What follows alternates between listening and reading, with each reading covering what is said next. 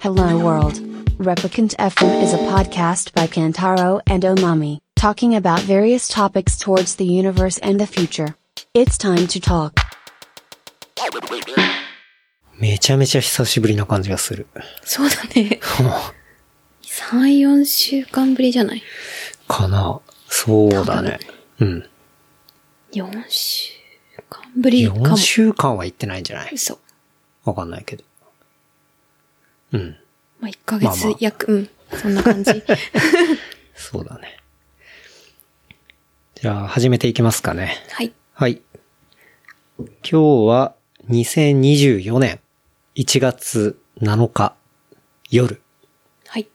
日曜日の夜ということで、明けましたおね。めでとうございます。明けましておめでとうございます。 今年もよろしくお願いししま。ますす。という感じでね、そうだね。 2024うん。ですけど、まあ、まだ一応冬休み中で、そうなんだよ。うん。けうん。私はちょっと仕事始まった。ああ、そっか一応。。でもマミ1はう日だけ冬ね。休み明け。1月の5日金曜日が、割と仕事始めとかの人も多かったのかな。そうだね。うん。ね。何も3時間だけやった。そう。っていう感じで。もう僕の方は、冬休みは結構今年長くて。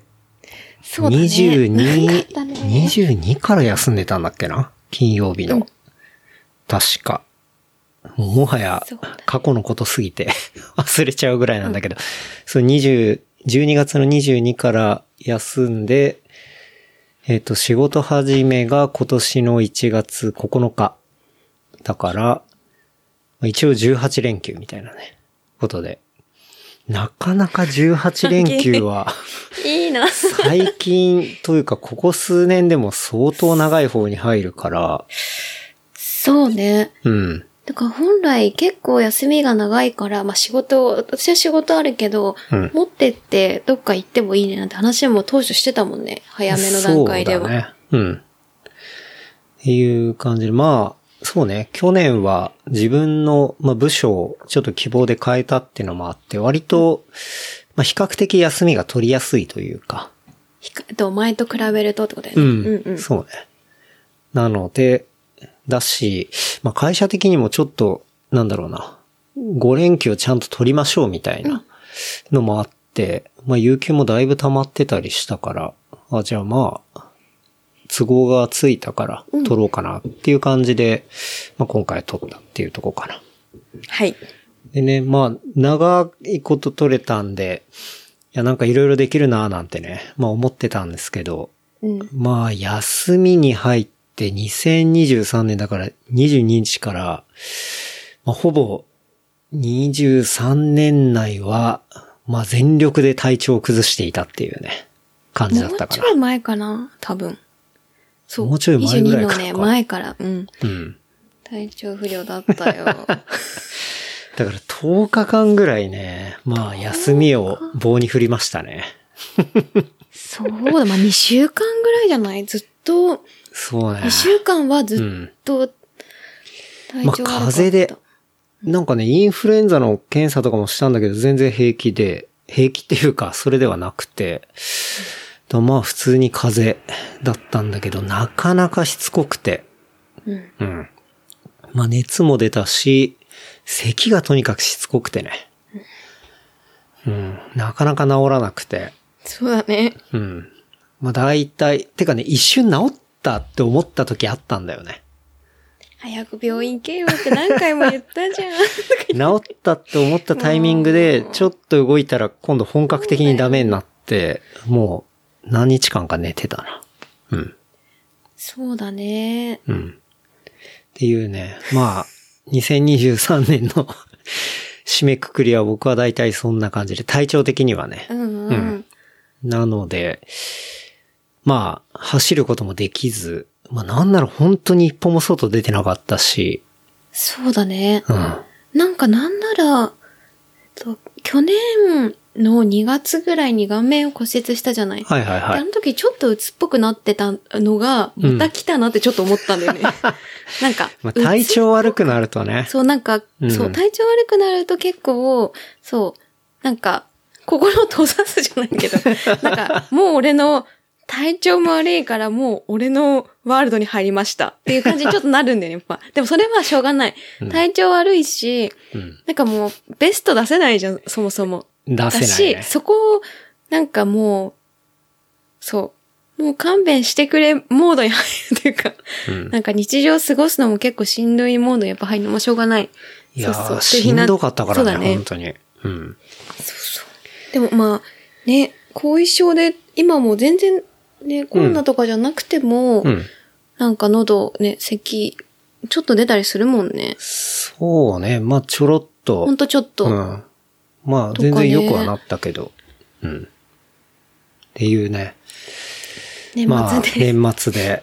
だから、忘年会なんて一個も行かなかったからね。 そうね。マジで。一つも。うん。だからね。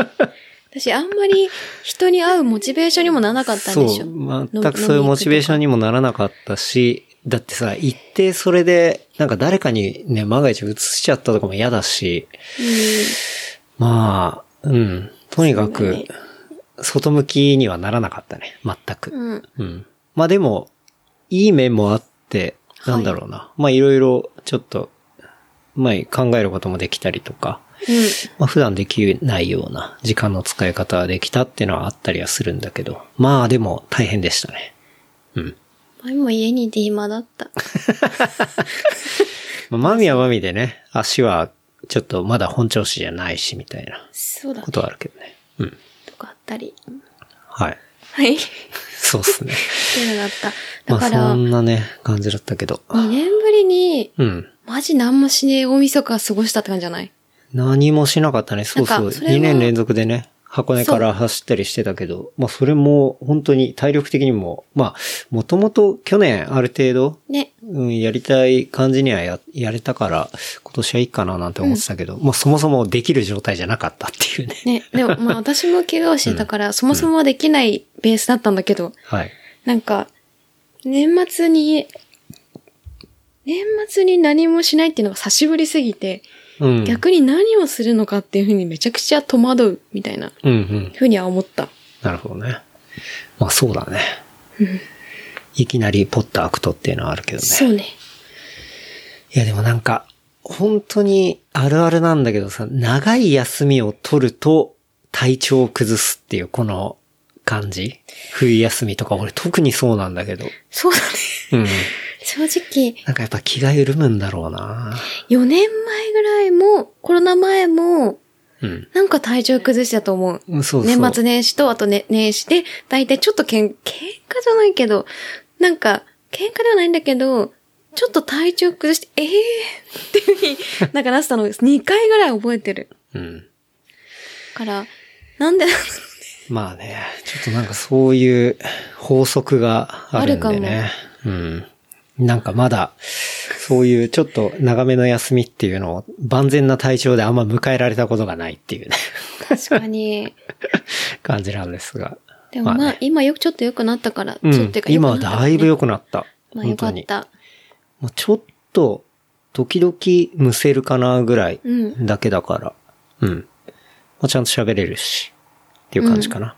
はい。っていうわけでね、まあ年末はそんな感じだったんですけど、まあ皆さん、どんな年末年始でしょ、でしたでしょうかっていうね、うん。感じだけど。でもなんか結構体調壊してる人いたよね。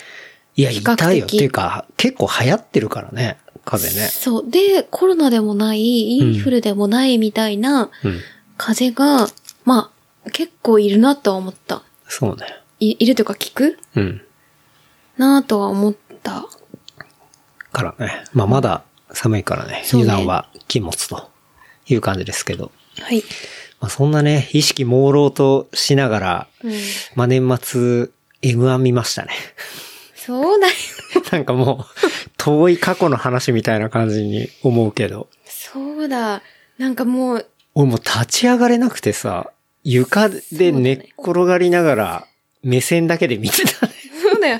8度5分ぐらいあったから、もうここで、でもそれでも、うん。そう、一緒にまあ見るみたいな感じ次はで。見たかったからさ。見たまあよね。なんでかっっていうと、真空ジェシカを応援したかったっていうのがあって。そうだね、しうんそう。そうもうお前が死にそうやんと思いながら、思いながらも、うんまあ見ようってことで見たね。うん。見ましたね。そう、結構、敗者復活戦から見たもんね。見た。うん。ママタルトもダメで。そうね。で、今回から敗者復活の仕組みが変わったんだよね。そうだね。うん。変わってて。そう。仕組み自体も変えて、なんかお客さんの、そう、投あれ票とかでで、ね。まあ、勝ち残りみたいな勝。ち残りで、その3組を審査員が選ぶっうん。ていう体制に変わって、っね。ていうね、なったりとか、って見てて。まあね、もうだいぶさ、いろいろ考察、考察っていうか、で出てなるんねか解説とかさ、まあなんかいろんな芸人の人があそこどうだっ発信したたりとねかさ、裏方っぽい人がうん、あそこがこうだったそうみねたいな話とかさ、もう死ぬほど出ててさ、まあそんなもん、そんなものも読みながらさ、なんか結構過ごしたりしたけど、まあでも、うん。そうね、M1 見て面白かったね。面白かった。レベル高かったよね。ね。なんか、今年の見て、改めて去年のもちょっと見返したんだよね。あ、本当に。けどなんか、ちょっとレベルがやっぱ違った気がしたけうど、ん、うん、うん。そう、思った。まあ、シンクジェシカも面白かったんだけど、やっぱ令和ロマンも面白かったな。ヤーレンズも面白かったいや、し。面白かったけど、けど、やっぱ真空ジェシカの点数、ってい うか、まあ、それはこ、まあ、めちゃめちゃ主観だけどね。まあ、それやっぱクニちゃんが。そうだよ、くにちゃんがよ、くに、え、でも、やっぱり、審査員のくにちゃんと、あと、もう一人女性の、はい。だうなはい、ええっっと、と、なんだっけな。うな、あれね、か、関西の人は馴染み深いと思うんだけどね、こっちの人あんまり馴染み深くない。なんだっけな。なんとかと、うなと、うなばらさ、やすそうそよう。うんともこうのん、うん。そうだよね。方だよね。うん。が、はいなんか、審査の基準が明確ではないのよ。明確といううか、ん審査の基準がめちゃめちゃブレてるから、うん、やっぱり、ちょっとどうなの って、ずっと思ってたよね。まあ、そこはね、それも面白さではあったりはするんだけどね。でも、クニちゃんってやっぱ思っ たり、そう、みんな、やっぱりさ、くにちゃんすごいから、あの、落差が。草がすごいけど、トップとボトムのね、本当だよ点数とかものすごいからね。けど、そのにあんまり理由がないじゃん。なんか、コメント聞いた時に、 これがこうなんですよって理由が、あの、視聴者に伝わると落とし込めるんだけど、全然納得いかねえ みたいなことがまあね。結構あったかな。うん。まあでも、ネタはすごい面白かったし、面白かった。うん。私、さやかは面白くなかったな。あって思ったあ、けど、ね。それは決勝のネタ決勝の見せ算じゃなくて。店じゃんじゃなくてもなんか、うーんって思っちゃった。うんまあ好き、面白くないっていうか多分好ね、み好き嫌いだと思うよ完ね。全好みだね。うん。ザ定番のうん。関西っぽい感じだなっていうのは、でうんで、もちろん面白かったけど、なんか、うん、って。令和ロマンって俺全然知らなかったんだけどさ。あ、私も。この決勝の一発目で見て、もうめちゃくちゃ面白いなと思っ思たな。った。すっげえ頭いいなと思った。思ったね。うん。うんロジカルな感じとい うか、なんか、真空ジェシカも頭いいじゃん。うん。でもまた違う頭の良さだよね。そうだなんねか。、真空ジェシカどっちかっていうとセンスで、うん令和ロマンはもう完全、いや、もうテ超、トリスみたいテトリスみたい。わかる、それ。なんていうん確だろうかに確かに。ちゃんと落とし込めるそっうだね。うん。て思った。そうね。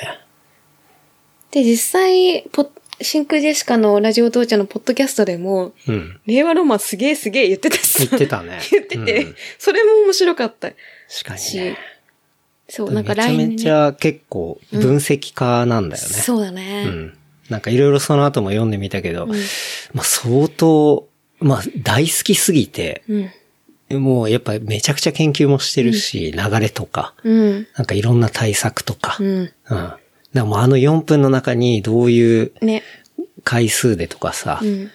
なんかそこら辺の調整とかも本当に職人技だし、まあなんか、なんかどっかに書いてあったけど、もうほんと受験勉強みたいになってるみたいなのも、なそれはちょっと、攻略法揶揄した感じになってるけど、あんまりいい風には書いてないっていうか、まあ、うんちょっと競技競技しちゃ、しすぎちゃってるみたはいいな。はい。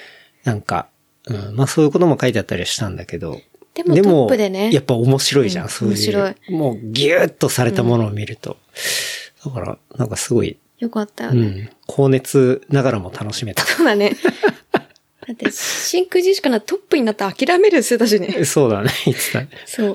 だから、 うんそう。なんか主観としては真空ジェシカだったけど、やっぱその、し令和ロマンを見て、うん。あ、やっぱめっちゃ面白いって言ったから納得した。そうだね。ヤーレンズも良かったし。うん。なんか、そうだね。真空ジェシカと令和ロマン、なんか、決定的に違うのって、割と真空ジェシカの笑いってうん、文字ベースな気がするんだよな。ああ。なんていうか、一、はは回頭の中で文字を思い浮かべて、落ことうし込瞬む間的に笑うみたいな。うんうんなんか、それが多分ツイッターっぽいとか言われるのって、はいはいまさに多分そういうことで、なんかやっぱ、俺も何回か見たんだけど、うんい結構テキストベースな笑いはいはの感じなんだよね。だから1秒コンマ遅れるってことだよね、笑い。そうそう、いうこちょとっにと対して。多分それにる。慣れてない層は遅れるっていうか、うんうんなんか、その、テキストで短文とかで笑う文化とか、うんうんなんかそういうものって、やっぱどうしてもツイッター以降だと思うんだよね。はいはいはい。うん。だから、なんかそこがネイティブか否かで、真空ジェシカの笑いがスッと入ってくるか、なんかちょっとわかんない遠いなっていうふうに思うかっていうのは結構そこなんじゃないのかなっていうのは思ったんだよね。だから、くにちゃんみたいなババアには伝わりにくい。え、でもクニちゃんは前回は、よかった。うんでも、今回低かったじゃん。そう、だから、いや、クニちゃんはくにち別ゃんに。が年取ってるってこいとやで。、はどうこうではない。あれもう単純にブレがあるんじゃない国ぶれそうそうね。だから、まあ、そうなだんね。だけど。でもなんか、令和ロマンの方は、こう、動きだったりだとか、非常にこう、ビジュアルでわかりやすくなってるってのが、やっぱり、どんな層にも面白いっていうか、だからそれも当然研究してるんだろうし、そうだね。っていうのを見だからて、視覚的そうなんか面白いなと思ったら。聞く、あと視覚で見るっていうののバランスがうまい。うん。なんか真空ジェシカ結構目をこう、なんだろうな。う目くばせというか、ちょっと、一回思考として考えて押し落とし込まないとわかんない部分はあるけど、そうだからそれが、なんか、良さなんだけどねテキスト的うんうなのっていうのが、なんかわかりやすい、あの、うん解説なのかなっていうのは、なはんいかはいこう見てて思ったんだよね。うんっていうのはあったけど、まあでも面白かったんだけどね。面白かったよで、。なんか、やっぱ結構今、学生お笑いっていうかさ、うん。学生のお笑いサークル出身の人たちが結構うん輝いてるっていうか、はいはい。なんかそういうノリもあるんだよね。うんうん。うん。シンクジェシカとかもそうだし、うんなんならそれの割と最初の方うん。だし、令和ロマンも、こう、うん両方、慶応のお笑いサークルあ、そうなんだ。か、確か、うん。だったりするから、シンクジェシカもさ、片方が慶応で、青学で、片そ方、うだよね学の方が青学じゃん。うん。とか、うん。うん。なんか結構、ラランドとかもそうか。うん今めっちゃね。あれも上智のお笑いサークルだったりとか。なんじゃったら違うよね。ランジャタイは違うんじゃないかな。うん。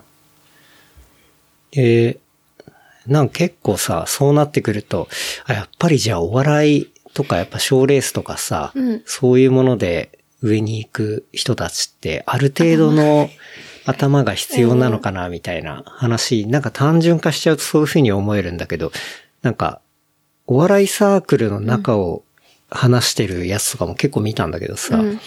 なんか、養成所とかと違って、うん。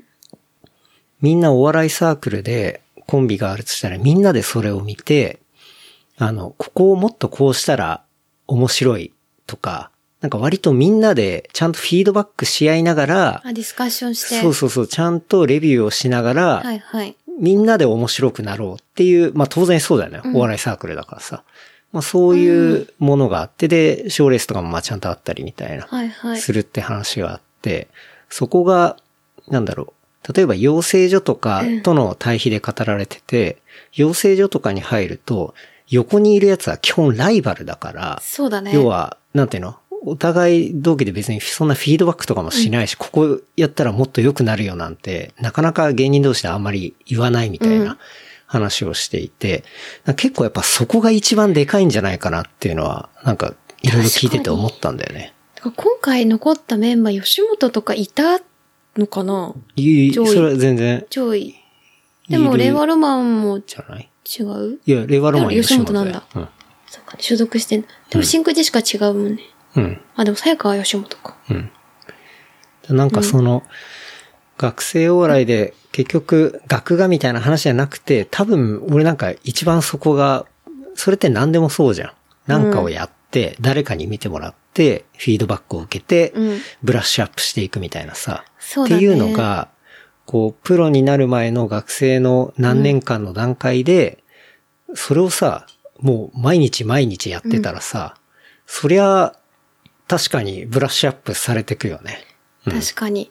とまあ思って養成所とかで、いい悪いで判断されて、うでん、講師とかも、そんなに多いわけじゃないじゃん。で、その人の独断で、例えば、いい悪いで判断されて、で、うんなんかこう悪いって言われて、どうだったのかっていうのを、いろんな人、意見を聞けない多数の意見を聞けないってなると、そうっそうだ、講師のて意いう見の。は、まあもちろねん大事だとは思うけど、そうそう。とか、だから圧倒的に多分その、いろんなに人に見られる。うんで、そのいろんな人からフィードバックを受けるっていう機会が、お笑いサークル多分圧倒的に多いんだと思うんだよね。確かに、なんかそうなってくると、そうそう、そういうので、まあプロに行く人も、は、まあプロに行く人もいるだろうし、うん全然就職する人もいると思うんだけど、なんか、そうそう、そこが一番あれなのかなって。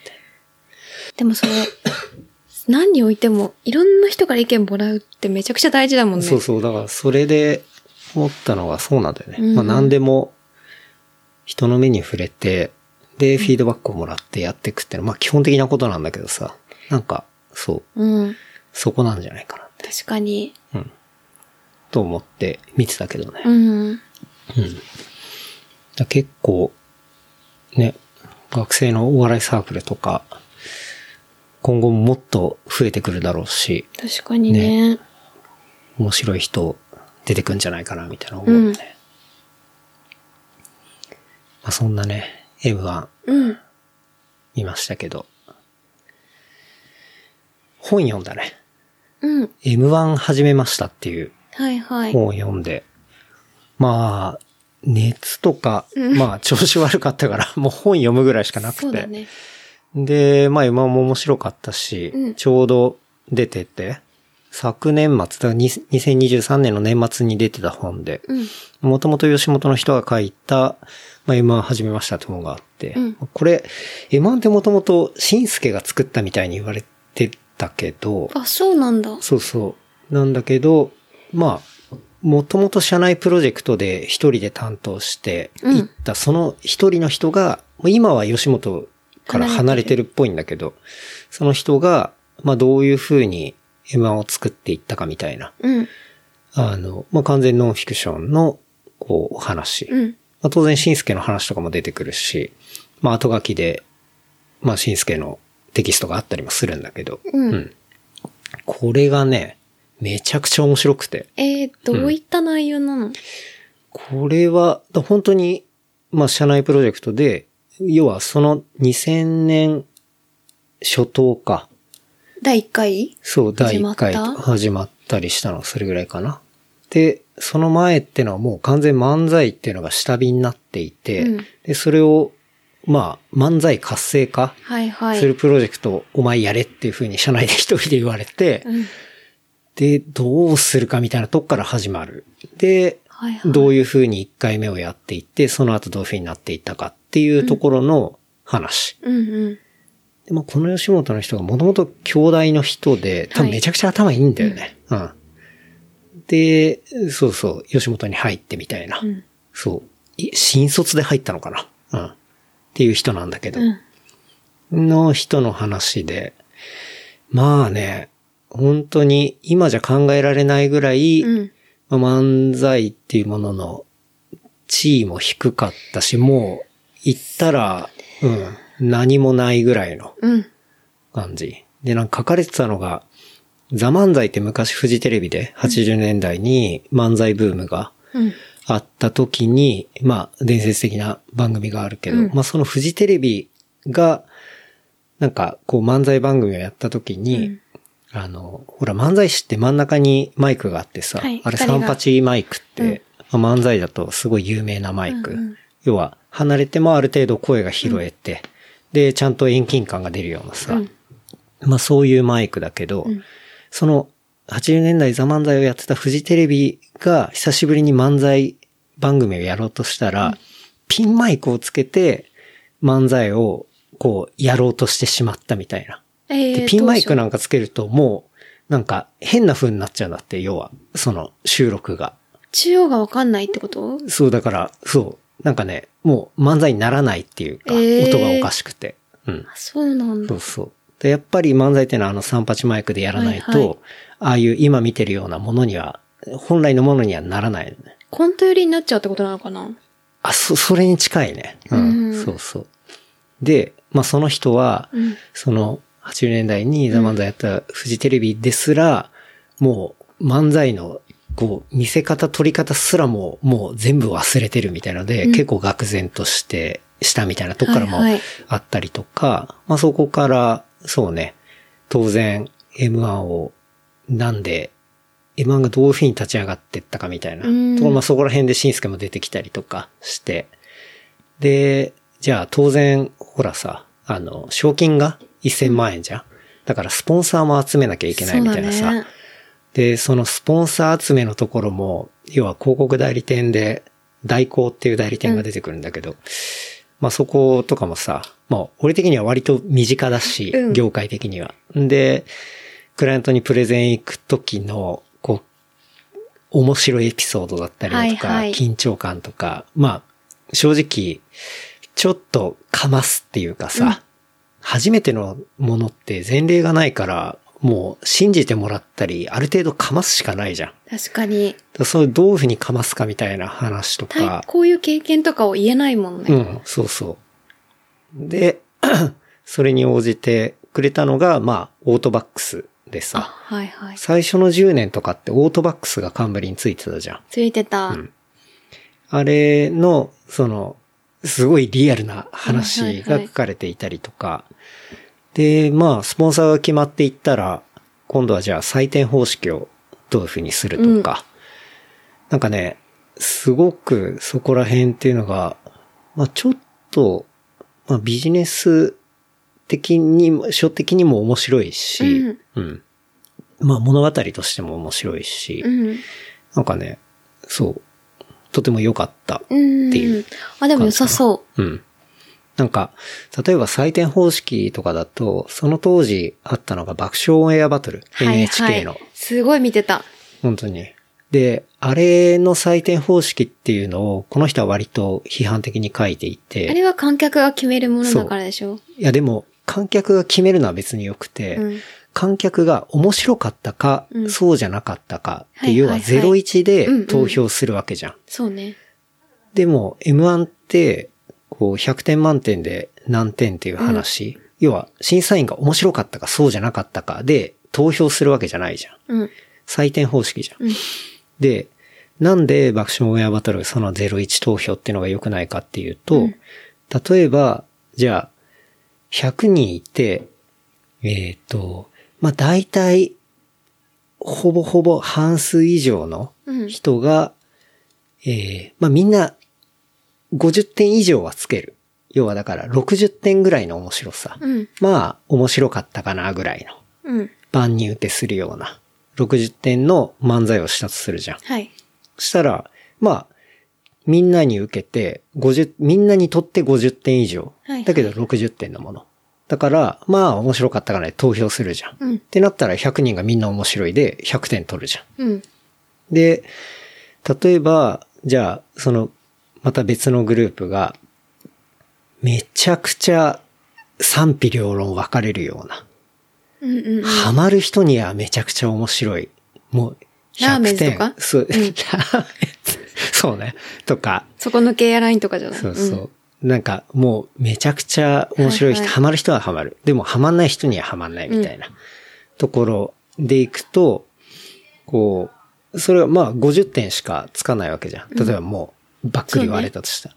で、結局、その、まあ、平均的な面白さの60点の方が勝ち上がっていくわけじゃん。うん。うん。うん。っていうのが、そうなってくると、最終的に残るお笑いの組っていうのが、みんな60点レベルの、こう、突き抜けない、なんか、なんて言うんだろうな。平均的すぎほる。どほどうんうんの笑いの人たちが勝ち残る、えっと、賞レースになるわけじゃん。だから面白くないってことだよそう、ね。それって、 良くないよねっていう。うん。でも確かになんか知る、その、基本お笑いってさ、みんな好みじゃん。うん。基本的には。うん。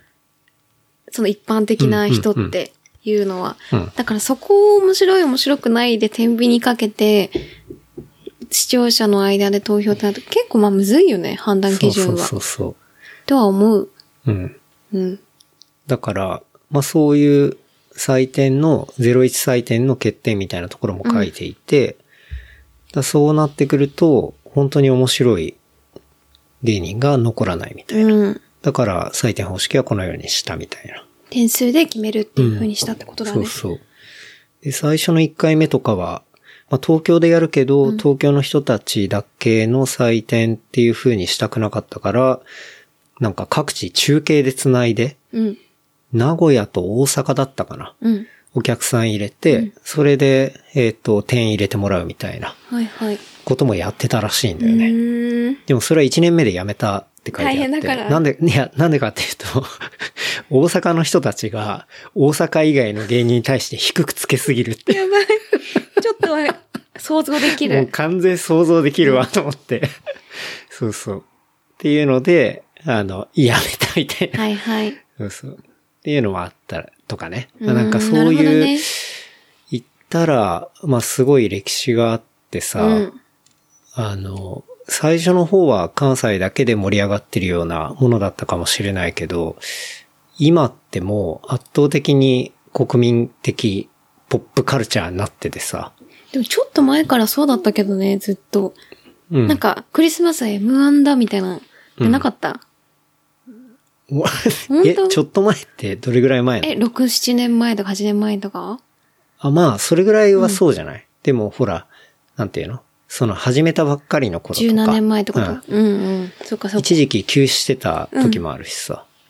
っていうところの時代の話とか。うんう。っていうんのはなんか、それがまあどういうふうに作られていったのか、みたいなところが、うん、読めて、あっという間に読ん読んじゃったね。うん。そうそう。なんで、これはなんかちょっと、いいかも。うん、書籍で出てるうん、本でう出んてる。うん。これはまあ Kindle で読んだけど、うん。そう。なんかあんまり、うん。そうね。どういう風に、そう世の中に新しく浸透させていくかみたいな部分も結構見えたりして、うん。うん。結構マーケティング的な話もやっぱりすごくあるし、うん。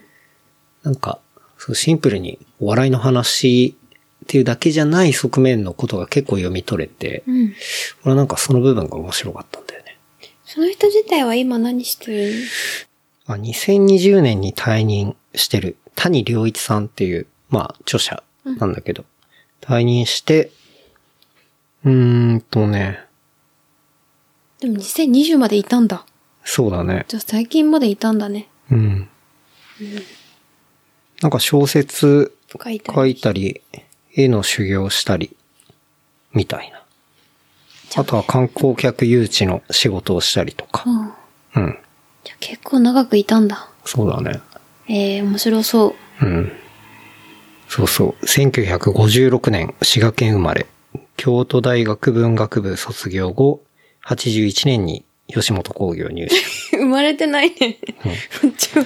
横山康史、西川清志、はいはい。笑福亭二角、うん。狭間寛平などのやばいねマネージャー、ナンバーグランド花月などの劇場プロデューサー支配人、テレビ番組プロデューサーを経て M1 を創設みたいな感じの人。はいはい。なんかそうね。だからお笑い、うん、ポップカルチャーの歴史みたいなうんうん。感じ。お笑い部分の。の一つみたいはい。な。面白かった。うん。なんで、もし興味あればって感じかな。っていうね、まあそんな本も読んだりしましたけど、暇かって話なん ですでも、なんか映像を見るにもパワーなんかあんまないし、本読むけど。うん。のが、まあ、本読むのはさ、ってい寝っう感じ転だっがたねっててもできるし、うん。まあ、指使うぐらいだから。 うんそうそう。だってていうね入院するときも大体本読むじゃん。うん。そうね。そう。っていうね、とこでしたけど。あとはね、今お酒を飲んでいなくて。そうだね。うん。まあ、その、なんて言うんだろうな。うん。結構体しんどくて、まあ、飲めなくうん。て、みたいな。で、ちょっと飲むと、なんか、血行が良くなるのか、咳も出るみたいなうん。ところもあって、まあちょっとじゃあ、一旦やめてみようかな、みたいなうん。ことで、今、飲んでない期間が、どれぐらい2週間ぐ ?2 らいじゃない週間ぐらいか。うんうん。続いてまして。いう感じなんだけど、なんかね、それで、年始に見たのが、うん。ドライジャニュアリーっていう、はいはい。まあそういうもの、聞いたことある。聞いたことない。そう、俺も全然なかったんだけど、ドライジャニュアリーっていう、うん。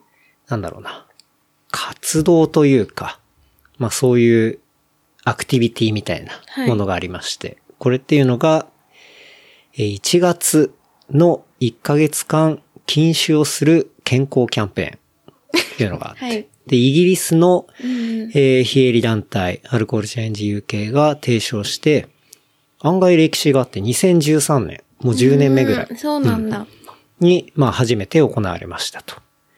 で、このドライジャニュアリーでは、えークリスマスや大晦日、正月などのイベントで、飲酒量が増えがちな1月をきっかけに、えーお酒との付き合い方を見な見直してみようっていう感じで、まあ1月、1ヶ月間に限って、えー禁酒してみるような、まあそういうキャンペーン。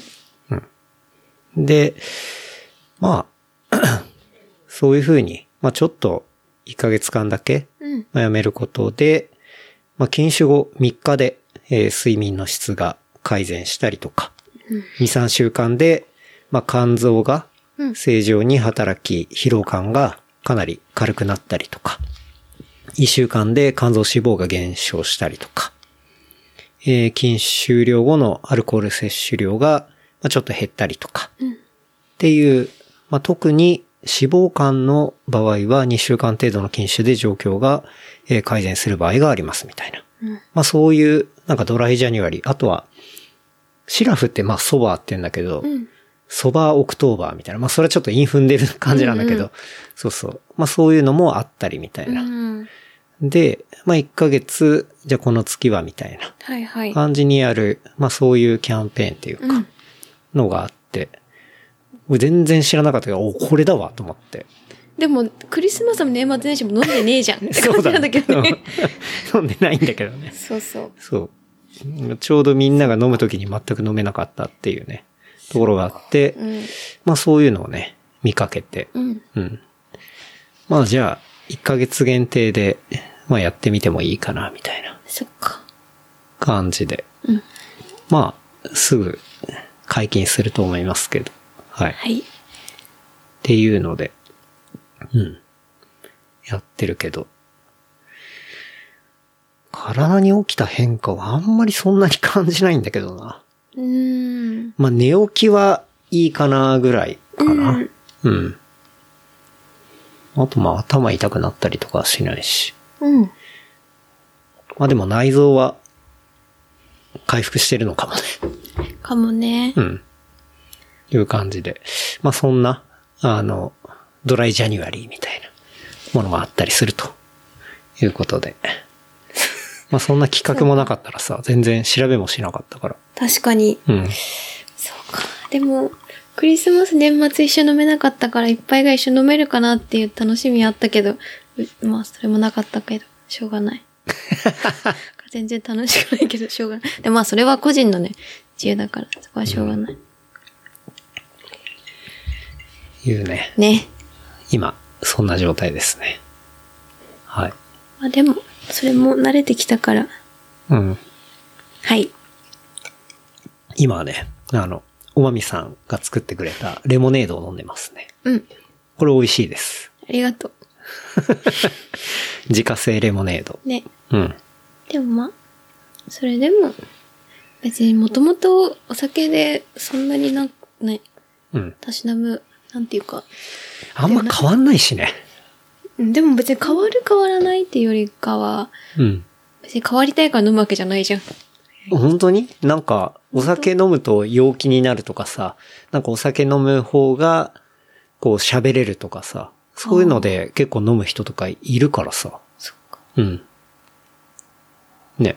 うん。まあそういうことではないもんね、別に剣は。うん。そうね。うん。これシンプルに、味とかそのものとかね、私はたがだ、好きそだったりするのんだけど。場が好きみたいな、そういう風に飲む場とか、うん美味しいものとのペアリングで、た、なんか食べる、飲むっていうこと自体がすごい好きだから、うんうんうんうんそれは別に毎日飲みたい、食べたいみたいなのにつながる。ご飯も好き、作るのも好きだし。うん。っていう感じだったからな。そうね。だから、そう、年末年始用に、ね、あの、ちゃんと買った白州がね、うん全然買ってから僕は飲めてないっていう。 このままだと、マミさんが 開けてしまうんではないかっていうね。まあ、クリスマスプレゼントってこと で、確かに。かなぁそうね。でも前も、うん。なんか、数週間飲まないってことはあったよ、ケンは。おっとっけうーん。なんか私が基本的にめちゃくちゃ飲むから、うん。それに、なんかだいぶ引き寄せられるかのように飲んでたけど、うん。確かにそんなことなかった。そう、俺もともとそんなに家では飲んでなかったからな。うんうん。だからまあ、そうじゃない時もあったよ。うん。だからまあ、そういうふうに思い返 せば、別に、もともとそうだったかなって思ってた。うん。っていうことで。そうだね。まあでも、まあ、ちょっと、まあでも、飲みたくなった時に飲めばいいんじゃないっていうそうだ風なね。うん。そう、なんかそこは、なんか飲む飲まないよりも、そうそう。なんかあんまり外に出る出ないの方が心配してた。あなんあ。かこう、あんまり、なんていうんだ、外に出て人と会うことにあんまり、なんていはういんだ、はい。ちょっと閉鎖的になってたのかなっていうふうにはちょっと思ってたから。そこでは、が大丈夫だったら別に飲む飲まないってうん関係ないかも。うん。そうね。まあそれは体調もあったからね。うん。オッケーオッケー。 2023年、うん。去年ですけど、はいはい。ちょっとね、面白いランキングをうん見つけたんですけど、はい。日本民営鉄道協会。民あて鉄民鉄。民鉄っていうのかなゃない日本民営鉄道協会。2023年度。まあ、ほら、年末とかになるとさ、うん結構ランキングとか出てくるじゃない映像とか音楽とか。うん。で、このね、民営鉄道協会が出してるランキングがありまして、その名も、駅と電車内の迷惑行為ランキングっていう。はい。すごくないこれをね、民間鉄道協会、民営鉄道協会、東京都千代田です区。ねうん。だからまあ、ね、あの、メトロから何から、はいいはいろいろまあそこら辺を束ねてるような、まあ、一般社団法人なのかな。迷惑な客が多いランキングってこといや、迷惑行為、ど、で、駅と電車内の迷惑行為ランキングだから、どういう行為が迷惑かっていう、行為の話か。はい。だからどの鉄道がどうこうとかじゃなくて、じゃなくて、行為の話。そお客様が迷惑と感じる行為、総合ランキングっていうええのを まとめてて、わかった。このまとめす、このランキングすごいなと思って。ええ予想していいえいいよ。はい。鼻くそほじって、テレス、そんな具体的なのはないな、あさすがに。うん化。粧するとかああ、そうそうそうそう。はい、そういうあるよ。系か。化粧はね、あと、食べ物をめっちゃ食べる。あああと、、ストロングゼロを9%飲むとかいや、それもないな。あ、でもね、電車内の化粧は、ある。一応これ20位ぐらいまであるんだけど、電車内の化六位粧は16位です。ああ、じゃあ案外低い低いんだ。うんまあ別に人に迷惑はかけないしね。まあちなみに、ちょっと全部言うとあれだから、え、待って、1位言わないで。 1位言わない。まあ、10位から言ってくわ。うん。 10位が優先席のマナー。ああ、そうだね。 9位が酔っ払った状態での乗車。だからこれはまあストロングゼロみたいなさ、そうだよね。そういうもんにとは近いかもね。で、8位、ゴミ、ペットボトル等の放置。ああ、それはちょっと良くないわ。 7位、強い香り。香水、洗剤、柔軟剤、化粧品等。うん。あ、わかる。はい。で、6位、スマートフォン等の使い方。歩きスマホ、混雑時の操作等。それは電車ないじゃないか。ホームかな。ホームもあるし、でも混雑時の車内とかおーはあるんじゃないうん。で、5位が、荷物の持ち方、置き方、カバン、傘等。自転車は含まれてない、今のところ。うん。あ、じゃあ大丈夫なんだ。傘とかね、よくなんか話題になるよね。あの、侍みたいにさ、はい持はい刺っしたりてと、か後ろのひ子供の目に当たるとかさ。うん、そうだね。 4位。想像しい会話。はしゃぎ回り。ああ、ちょっとわかる。はしゃぎ回りってすごくない この言葉。確かに。は初めて、初めてというか、ここでぐらいしか見ないよね。はしゃぎしゃ回り。ぎ回ってるってことだよね。うん会話が。いや、もう、人がはしゃぎ回ってるってあ、こ人がね。と動いても、動きも入ってんじゃないこれは。そうなの、んそんなの見たことあるあんまないけあどん。ま電車乗んないからあるんな、じゃない最近。でも終で電もほのら電車とかね。結構学生が乗っああ、多く乗る電車とかは、はしゃぎ回ってる。はしゃぎ回ってるエリアとかあるんじゃないうん。うん。うん。あると思う。3位。えー乗降時のマナー、乗り降りの時のマナー、かっこ扉付近で妨げると。え、先に乗っちゃうってこと乗る人が。いや、あの、ほら、扉の横で地蔵みたいになってる人いるじゃん。混雑で、ちょっと出てくれればみんな出やすいのに、確入かりにやすいのにみたいな。えっと、扉の角二つだよね。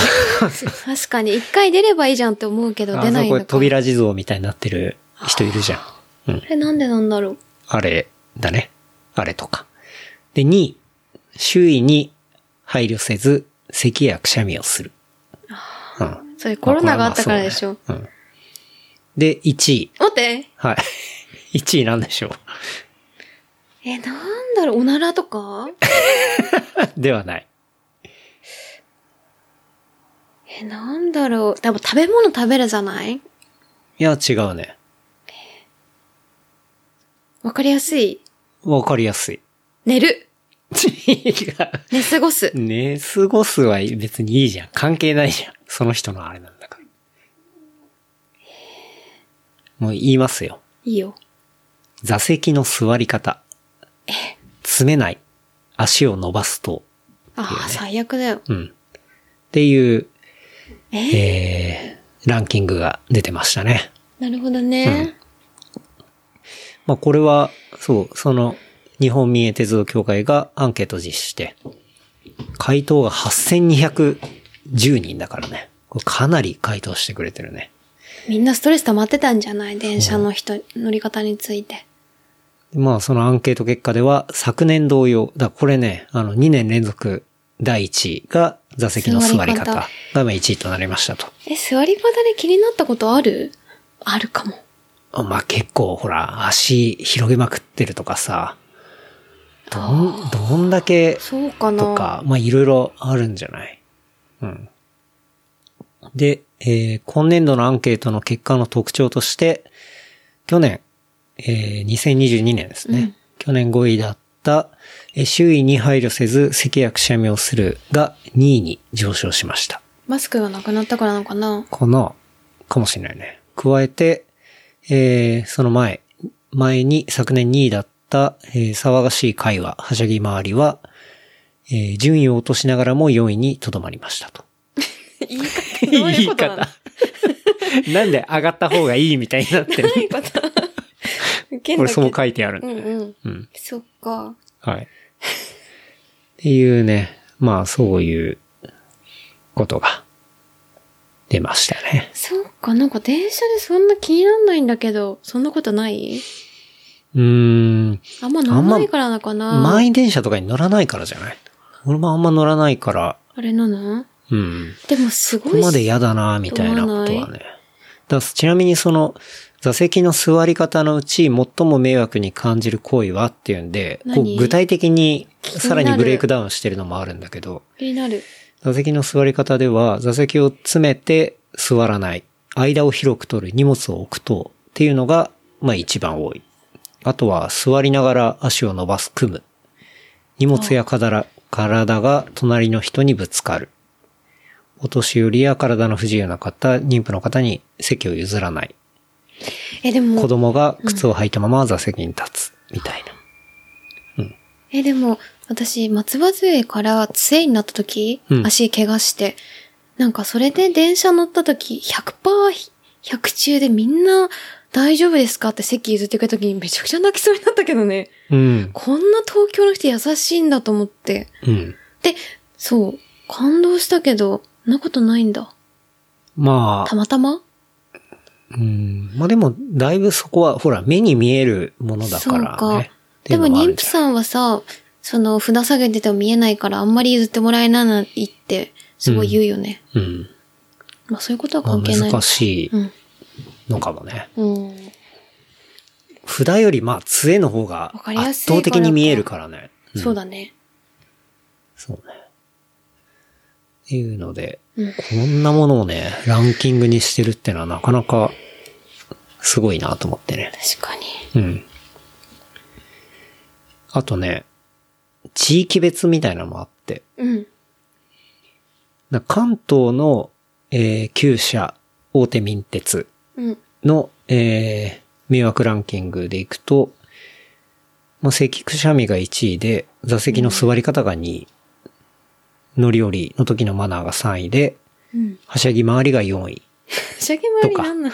なんだけど、関西の5社になると、うん。はしゃぎま、座席の座り方が1位で、2位にはしゃぎ回りが来るんだよね。はしゃぎ回ってんのかな想像しい会話。うん。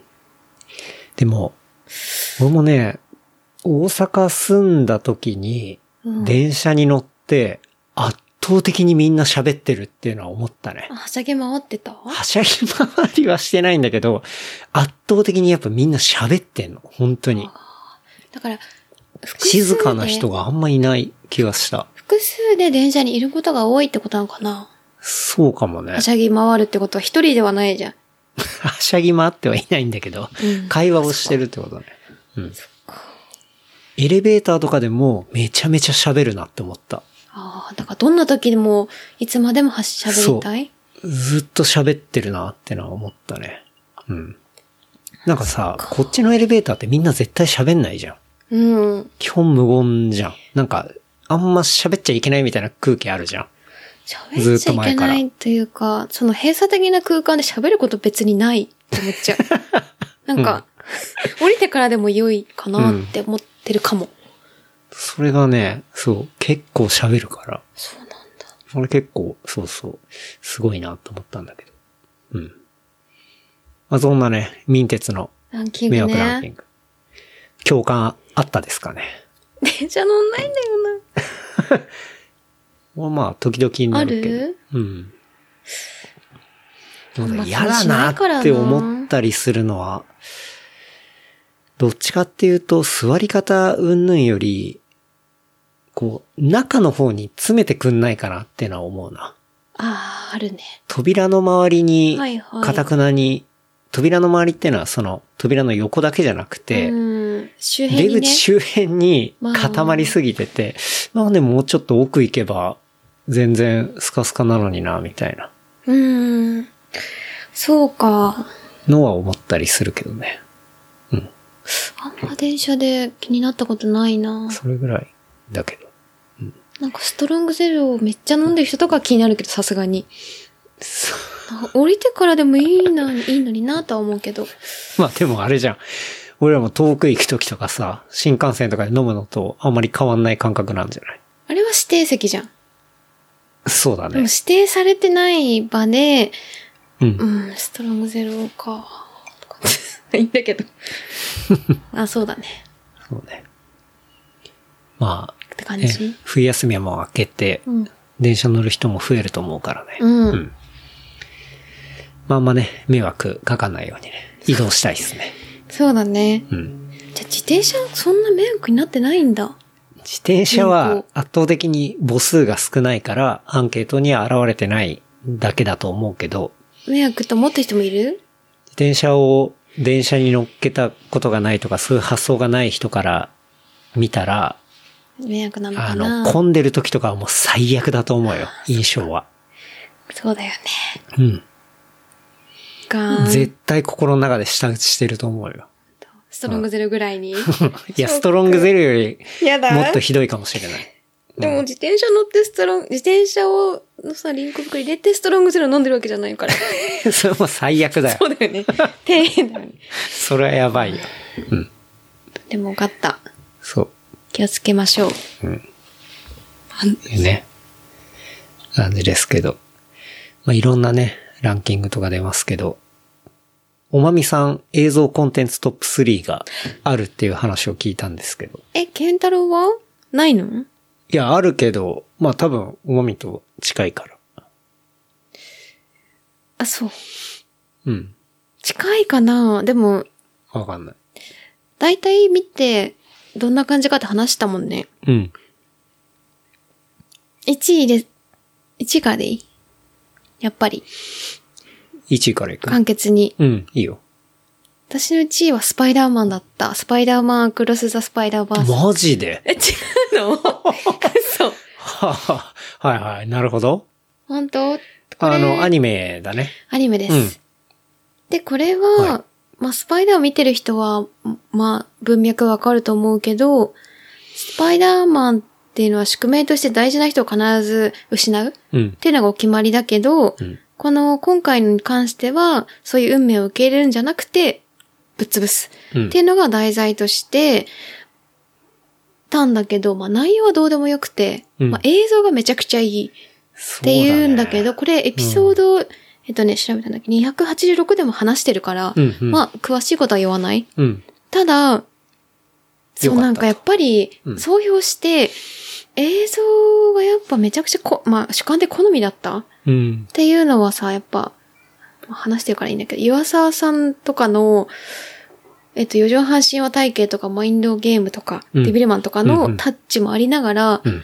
あれって、なんと、そのバースごとにトンマナ変えて、そうだね。全部デザインを変えてるっていうのっ確かにていう点と、うん。あとは、なんだろう、スラムダンクとかと一緒の方向性で、うんうん。やっぱ CG ありきのこの世界で、はい。もう2000、1000人かのアニメーターが参加して、うん人間じゃないとできないよっていうのをうん、表してる作品なのよ、世界的うん。に。っなるほどね。ていう点で、うん他にはないっていう点で1位にしたの。うんうんうん。確かに。まこあ、れはストなーんリかねーも、まあ、よ良かかっったたしとね思うし、確かにその、なんて言うんだろうな。アニメーションの表現として、もう、ネクストレベルだったなっていうのは、見たことなかったよねうん。まあ、それは前のね、そのエピソードでも話話ししたたけかど。ら、文確句かに言わない。うん。かすらごく、エレベーテッドだったみたいな感じなんだかね。スパイダーマン知らない人でも、うん。なんか映像を見て、あって思うものは多分ある。うん。っていう点で、なんか万人受けじゃないけど、うん。誰が見ても納得いくような作品だろうってやっぱ思った。なるほどね。なんか、まあ途中ちょっと長いところあったけどね。 寝てたもんね。いや途中だれるところあるんだたよだ。これ3時間ぐらいなかった。そうだ長いしねやっぱ映像作品は90分であるべきだ から、そこに関しては良くないけど、うん。そう。いやでもまあ、そうね。そう、なんかやっぱ良かったなと思った。です。アートビジュアル的に、すそごうく良かった、完全視覚ね。うん。はい。の点2で位は2位はター。これはいいでしょ。ターね。これ1位じゃないケンタロウ本当は。ああ、俺そうね。去年で言ったら1位かもな。んそう、。と思ったんだけど、おまみ的には、なんかちょっと引っかかる部分があって2位にしたの。ターはね。そう、ターは、そう、世界最高峰のオーケストラで女性として初めて、指揮指導者に任命されたリリア・ター。うん彼女が天才的な能力とそれを上回る努力、うんプロデュース力で、まあ自身を輝けるブランブランドとして作り上げることに成功する成功するが、うん圧倒的な地位を手にしたターが、かつてターが指導した若手指揮者の訃報が入り、ある技法、疑惑がかけられて追い詰められていくみたいな。うん。まあ、キャンセルカルチャーとかをテーマに扱っまあ題材にされてるたね作品。まあ、ターを演じてるのはケイト・ブランシェット。そうね。で、そうね。まあ、その、やってきたキャンセルっていうのが、まあ、こう、指揮者で、そのオーケストラにいる、まあ、若い女の子とかを、結構、まあ、ちょっと食い物にそうねっ。ていうか、うん。まあ、そういう話だったりね、そう。して。まあ、基本的には、その、リリア・ターって女性なんだけど、めちゃめちゃまあ、権力を持ってて、ねよくあるものとしては、本当にもううん、男性が女性をみたいな、まあなんかそういうところの話であったりするし、まあそれが、ケイト・ブランシェットが演じていきながら、うん。ね、見せていくっていうそうとだころで。ね。うん。あれも途中寝たんだよね、私。あ、本当に俺は寝なかったかな。そう、ただ、途中寝たんだけど、面白かったし、 うんでもスパイダーマンもそうじゃん。うん。なんか、そうだね。あれは、あれが、そう、い面白いなと思ったのは、うん。うん。まあ、なんかそういう、キャンセルされるみたいな、うんまあところはあったりはするんだけど、やっぱり芸術的な部分だったりだとか、まあそういうものっていうのは、キャンセルされないっていうか、うん、そうだね。なんかそういうところに帰結してるようなことが、やっぱ多分そういうことを言いたいんだろうなってのも分かったし、なんか学生がさ、ほら、バッハのことをすごく批判的に、うん。こう、見て、うんなんかそれはポリコレ的な観点でバッハは良くないみたいな、うんだからやりたくないみたいなところを、こう、歴史から何から含めて、完全に、なんて言うんだろうな、みんなの前で論破するみたいな、うん。 まあそういうところとかも、まあその学生とその関係がメタファーになってんのは浅はかな多分キャンセルをするようなそうだね人たちみたいなところを浮き彫りにしてると思うんだけど、なんかそういうところも見れたりうん。したり、あとはまあ映像的にもなんかすごく、うん、見応えがあったし、そうね。なんか気象転結がすごいわかりやすかった。うん。っていうのもうん面白いと思った。うん。なんか映像の、全体的にちょっと暗いけど、うんな。んかそこが、なんて言うんだろう、映画として面白いっていう風に思ったかな。そうだね。タワーは面白かったな。面白かったっていうか、うん、一位ぐらいじゃないい映画だなって思ったな。うん。3位はそれが、うん。 私はザ・ベアなんだけど、ザ・ベア、ああごめん。テレビドラマシリーズ。ドラマシリーズなのはい、はいはい。これはめちゃくちゃ面白くて、うん個人としては。そう。で、なん日か、本語のタイトル違くないはね、えっと、ファミリーレストランみたいな感じはい、なの。はい、はい。それはあんまりよくわかんないんだけど、うん。まあ、簡潔に言うとレストランの物語うん。で、なんか、基本的にそういう日本でもよくある、なんかレストランの話って山ほどあるんだけど、うん。大体が売れないレストランが成り上がるようなサクセスストーリはい、はい。ーであると思う。うん。で、なんだけど、なんか、その中でも、なんか、シェフとか面白かったね、映画の。うん三つ星、うんフードトラック始めましたとか。はい。あとは深夜食堂とかもすごいジョ好ン・フき。ァブローのやつだね。そう。とか、なんだろう、三谷幸喜の王様のレストランとか。はい、はい。ああいうのはもう基本的なレストラン立て直しの物語で、うん。なんか面白いんだけど、この作品が優れているっていうのは、うん。なんかシーズン1はそうでもなかったの、正直。うん。ただシーズン2がすっごい面白くて、うん。なんか理由としては、その、シーズン1に、えっと、ヒロ村井うん。が携わったんだよね。うん。っていうのはその、アトランタとかねアトランタとか、This is America のプロデューサーした人、うん。携わったことで映像にも良いし、ストーリー性もすごい良くなった。うん。そう。で、なんか、ストーリーとしては、まあ、世界的に有名なレストランで働いてたシェフのカーミーが故郷に帰って自殺しちゃった兄の借金を抱えたザ・ビーフっていうレストランをを受け継いで、うん。で、すごい好き勝手な、まあ、スタッフをうん率いて、店をなんとか立て直して、すっげえありきたりなストーリーなの。うん。で、なんだけど、ドタバタレストラン立て直し系でみたいなめね。っちゃあるじゃん。うん。ただこれが優れてるっていうのはなんか、なんていうのかな、2点あるんだけど、1個は、なんか人って基本変われないじゃん。変わんないし。はいはい。なんだけど、めちゃめちゃ大人になっても、うん。なんか成長はできるし、うん努力もできるはい。っていうのを目に見てわかるような作品うん。。であることとうん。と、なんかもう一点は、なんていうんだろうな。なんか、現代の人ってみんな時間ないじゃん。うん。基本やることいっぱいあるし。忙しいね。そうう。んなんだけど、その時間の使い方とか、なんかその、それと愛の対比とか、うんなんかその書き、描き方が面白いっうん。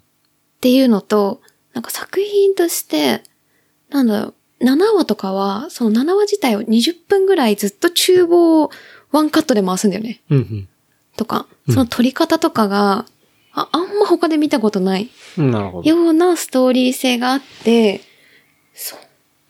で取り方だったり、切り取り方が結構斬そ新う、新しくて好きっていう。だ題材はシンプルなんだけど、っていうことだ。そうだね。他では見たことないようなうん。描き方だったなるなほっどていうことに、めっちゃ良かったんだよね。うん。でも、ケンタロウね、ちおまょっとみさんは激推しで、俺何回か見ようとしてるんだけど、絶対寝ちゃうんだよね。寝ちゃうんだよな。なんでなんだろう。そううんそうそう。でも、最初はそうなの。678が最高なんだよね。うん。っていう点で私は3位だったけど、うん。じゃあ、1位が、えー、ザ・スパススパパイイダダーーマンマン、アクロス・ザ・スパイダーバース、二位が2位が、ター、タ3三位が位がザ・ベア。ー、ベドア。ラマシリーズね。はい。これはディズニー、ディズニープラスとかで配信されてる。うん。けど迷ったのは、うんフェイブルマンズおー、はいはいはい。とバービああ、フェーブルマンズ・バービーね。フェーブルマンズは、えっ、と、スピルバーグのスピルバーグの幼少期から、まあ、どういうふうにはい映画監督になっていったかみたいな。ーのストーリうん。だし、ー。バービーは。バービーはね、あの、バービーです。バービーねはい。あとはネットフリックスの終わらん週末も面白かったし、んネッあト終フわリらッないクス週の末。終はわらない週末いはい。もだ見し、たね。ドラマシリーズで言うと、ラストバースも良かった。はい。かなうん。他、候補とかあったぁ他は、えっとね、アフターさんも良かったけど、ああ、ふたさんね。は映画ね。うん。とか、あとは、アイメスと、えっと、のレイプを題材にした物語なんだけど。アイメイ・デストロアイ・イユー。メイレストロユーか。うんはいはいはい。とか、うん。かなうん個。人は、個人的には。うん。そうか、そうか。他はあったその上院的なの。いやーでも、そん俺、なタもんー面白かったし、そうスパイダーね。マン。うん。フェーブルマンズ。バービーも結構面白かったけど。そうだね。バービーは3位に入れるか迷った。うん。うん、そうなんかバービーがいいと思ったのは、なんか結構世間ではさ、フェミニズムがすごいみたいに言われてたじゃん。うん。なんかそんな風には捉えられなかったけどね。なんか、捉えなかったというかねフェミニズム映画では別になくて、なんか、そこら辺を、こう、面白おかしうん、く、コメディにした、なんうん、か SF っぽい感じでよかったけど、そうだね。個人は。っうん。面白かったけどな。ていう感じかな。うん、うん、うん。なるほどね。はい。いいっすね。でも大体似てるそうだね。うん。じゃあ、おまみさん、映像コンテンツトップ3は、そんな感じで。うん。うん。なんか、ね、意見はないまあ、もし OK、見てないものがあったらね、はい。見てみたらいいんじゃないでしょうかと。はい。感じかな。うん。あとは、年始ね、うん。箱根駅伝、見ましたね。うん。うん。まあ年始、うん。まそうあね。年明けてから、ちょっといろいろあったね。そうだね。うんね、し1日になかなか石川で地震があったりとか、本当に。羽田空港で、ね、ね。とかがあって、もうなんか、うん。すごかったよね。どうなってんだろうって思うぐらいだったけど。そうだね。うん。まあでも、あっちの友達とかも、まあ、見る限りは大丈夫そうだったりはするけど、まあでも、大変な人もいると思うからね。いっぱいいると思うまあちょっと心配だけど。っていうそうだね、ね。感じだけど。まあそんなさなかね、まあ箱根駅伝はうんやって、うん。うん。まあ、オーロは普通にテレビで見てたか。そそうだね。両方見、そうだね。見オーロて、見て、で、袋袋も見てた。見て、で、応援しに行った感じだね。そう。うん。やっぱ袋も青学がね、そう、ぶっちぎりだったから。 AGU、おめでとうっていう。うん。はい。AGU って知ってるえ、何青山学院ユニバーシユニバーテスか、そこそこ。ィ。ユニバ ー、ユニバースじゃない。ユニバースユニバーシティ、ねシ。テはい。AGU。あぐね。これはね、あの、唯一先輩面できるんで。いや、でもすごかったね。 うん。まあ、私感傷でしたね。うん。いうん。やー、でも、そうだね。でも、オーロがやっぱすっごい面白かった。うんこんな物語ねがあるうかん。って。すごいドラマチックだったよね。思ったし、そう、個人的には、なんて言うんだろう。なんか留学生を取うんうりん。入れれば勝てた。だある程度区間は優勝できたっていう文化があったうんはずなのに、そうじゃなくなってるなっていうのがすごい感じた今回も。うんうんうん。なんかヴィンセントとかはすごかったけど、うん。そういうふうに留学生を入れることによってっていうことがあんまりなくなったのが、うん。なんか日本人すげえなって思ったの。うん。まあ強いよね。で、やっぱドラマもあり。うん。ね。ね。で、実際、見に行ってね最後ね、あの、見に行って、ちょうど、時和橋のあたりでうん見たね。うんはい。まあ、まさに今、東京統治が、まあ、一個経ってて、えーこれから、2025年とかだっけに、あの、世界、世界一じゃないや、日日本本一一のビルになる、えーところを、まあ、今、まさに作ってるところの、ちょうど北側はいら辺で見ましたね。うん。うん。っていう。うん。なかなかやっぱ、現場で見るっていいね。いいね。全然、そうだね。すごいもう、ちょうどいたところが、あれは、日体大だっけ日体大がチアが応援してて。そう、チアリーディングとかでさ、水学、そうだそうだ。吹奏楽うん、吹が奏吹楽いてたりしをやってて、盛り上がってて。うん、ね。雰囲気すごい良かったようね。ん。うん。で、遠藤で見て入ってきて、はい。わーって応援してね。で、ちょうど100回記念だからさ、うんあの、旗とかもらってねもらっちゃってね。うん。あれ、読売新聞のデザインのやつと、スポーツ報知の黄色と緑のやつがあって、読売新聞の方は赤なんだけどね。うんまあ、両方もらってね、うんフルコンプリートしましたね。ね。いや、でも、駅伝ってすごいなって思った。ねえ、あれ第だけ100回だからね。うん。やっぱ歴史は、ね、うん。歴史っていうか、すごいよね。本当に、都内であんな、都内っていうかまあ箱根からさ、あれだけ交通規制して2日間だよ。なかなかないよいやすね。ごいと思う、本当に。なんかやっぱ、第感100動した回っよてねいうね。うん。ここで、そのいろんなドラマもあってね、うん。よかったですね。まあそんなね、うん箱根駅伝も応援したりしましたけど、今年何やるっていうね、話を。うん。そうだね。なんか結構年末は、は今い。年何するとか話す、もう、来年か。うん。何するとか話したりするもんね。そうだね。うん。まあそれで、僕らもね、今年うん何したいみたいなね、ことをちょっと話した話してりねしましたね。うんうん。結構やっぱ年始だとみんなそういう話をしたりするんじゃないのかな。かも今。年はこんなことやりたいとか。うん。うん。まあ、それが、まあ、今年の抱負とか、まあ、いう言葉になったりするけど、抱負っていうとなんかちょっとざっくりしてるから、まあ、もうちょっと具体的にね、うん。うん、してみて、っていうのを、まあおまみさんと話して、そうだね。うん、話して、やりましたけど、まあ、まず1個目がね、そうなんだ。ちょっと、スポット移住をしてみたいなっていうね、うん。ことですね。まあ、スポット移住って何ぞやって話だけど、うん。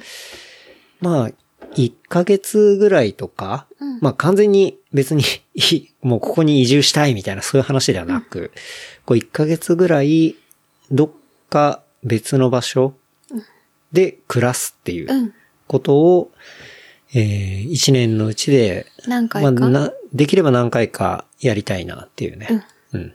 まあそういうことを、まあ、スポット移住みたいな風に、まあ勝手に呼んでるんですけど、僕らの中で。ね。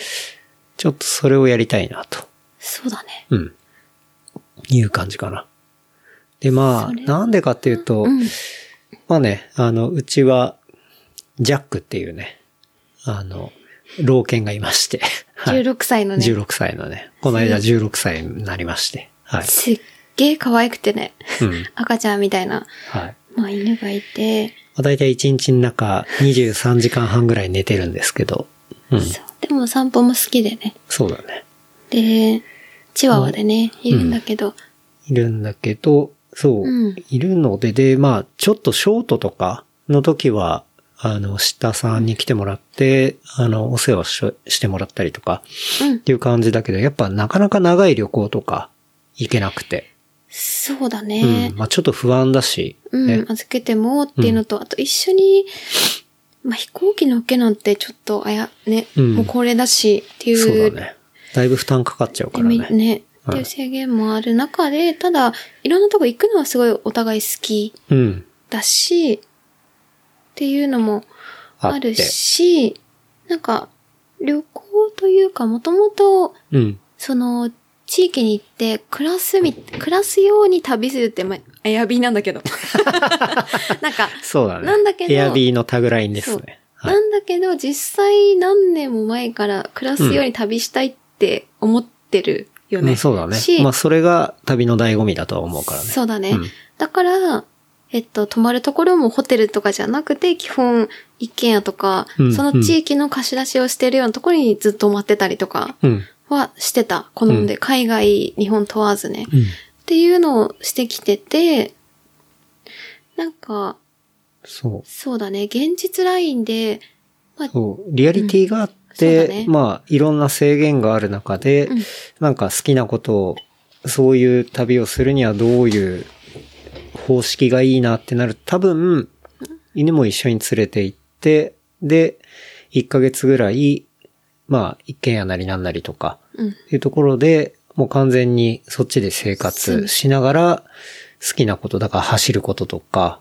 まあ自転車乗ったりとか、まあ海とかで遊んだりとか、うんまあ山入ったりみたいな、とか、うんまあそういうことを、だから普通に普段やってることを、その別のうん場所でやるみたいな。っていうのが、なんか、こう、旅欲も叶えられるし、まあ、より生活に近いし、なんかそういうことを、ちょっと今年はやりたいな、みたいなね。そうだね。ジャックにとっても、いつも毎回週末一緒に行くんじゃなくて、うん。その、今回考えてるのは車で、うん。ある程度、うまんあ、3、4時間とかで移動できる距離で、うん。で、ジャックも一緒に行って、うん。その、1ヶ月の中の行き帰りだけうん、車に乗るうん。っていうようなことだったら、一緒に家族で行けて、うん。そこの土地でっていう話そうだが、ベスト、なんか今、自分たちと、そう、環境で一番ベストで、うん。やりたいことにつながりそうだなっていう話そうだねで落とし込んだんだよね。うん。海外に行くことも楽しいし、うん。なんだけど、長期行くってなってジャック預けるのはちょっと嫌だな、み嫌だというか、うんで現実的ではないよね、うんとかそうね。話したり、海外行って何したいかってあんま明確じゃなかったんだよね。まあ、海外行ってもやりたいことはやっぱりその生活にちょっとだけ覗いてみるとか、そこになんどういうふうに馴染むかみたいな。うんだからそういうのを垣間見たいっていうところがあるから。あってるんなだるけと、ど、ちょっとむずいじゃん。一週間とか3日そうだから、その、ちょっとその条件的にはうん難しいから、それができるのが、なんか、うん。国内でそういうことってのをやる方が、なんか、ちょろっと、ね、 2、3日行くとかね。 3、4日海外行くよりは、多分やりたいことがそっちの方が面白いんじゃないかっていうか、うんできるんじゃないかみたいな感じで、そう、そんなことをやってみたいな話っしていてうね。たね。うん。だそれがまあ、スポット移住みたい本な当に。感なんじ。か、お試し移住とか、いろいうろ、なんか、ワーケーションとか、いろんな言語があるうん。んだけど、なんか、東京の家はこのまま残し、もちろん残して、うん。なんだろうな。一年の中で何回か1ヶ月、東京の日もあれば、東京の1ヶ月もあれば、どっかの1ヶ月もあっても面白いうん。なっていう風に話してたよね。そうだね。うん。でまあ幸いその仕事っていうのが、まあ、うんなんだろうな、リモートでできるっていうか、お互いね。そうそう。だから、なんかそれ、そこはできるなと思っていて。うん。そうだね、思ってて。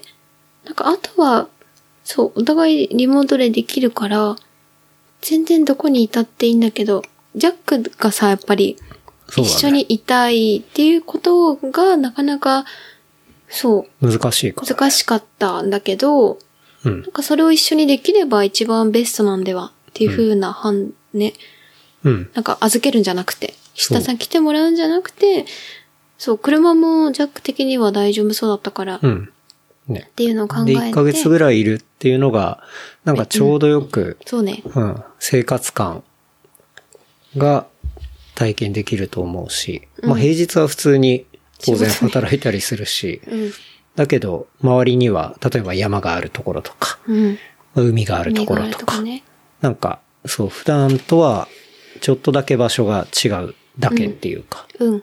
なんかそういうことをちょっと、今年はやってみたいなっていうね。ことを思ってますね。うん。うん。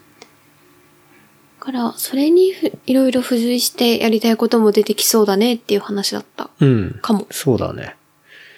で、まあ多分そのためには、そこで生活するための、まあ家とか、なんか場所とかっていうのを、まあ今ちょっと探探ししててる途中るみたいな感じかな。なんか行政的にそういうのをやってるところもちらほらありそうではあるし、そうね。そうねまあうまいところがあったらいいかな、みたいな。そうだね。ワーケーションってくくりとか、うん。まあ体験移住っていうくくりとかいろんなあるものはあるから、うん。まあ普通にバケーションでもいいし、ちょっと調べてる最中で、うん。まあ早くて3月からやりたいなっていう感じだよね。そうだね。うん。うん。まあそんなことを今、ちょっと考えてる考えてますね。うん。例えば、1ヶ月行って、で東京1ヶ月、で次行って2ヶ月とかね。なんか、だいぶ忙しいけどね 嬉。しいけど、いやちょっ、と年間できて、本当に多くて2、3だと思うよ。でもそれで本も十分当に。うん。だよね。うん。とかは、なんかやってみたいなって思ってたそよね。うそうなんか、面白いかなと思って。うん。そう思う。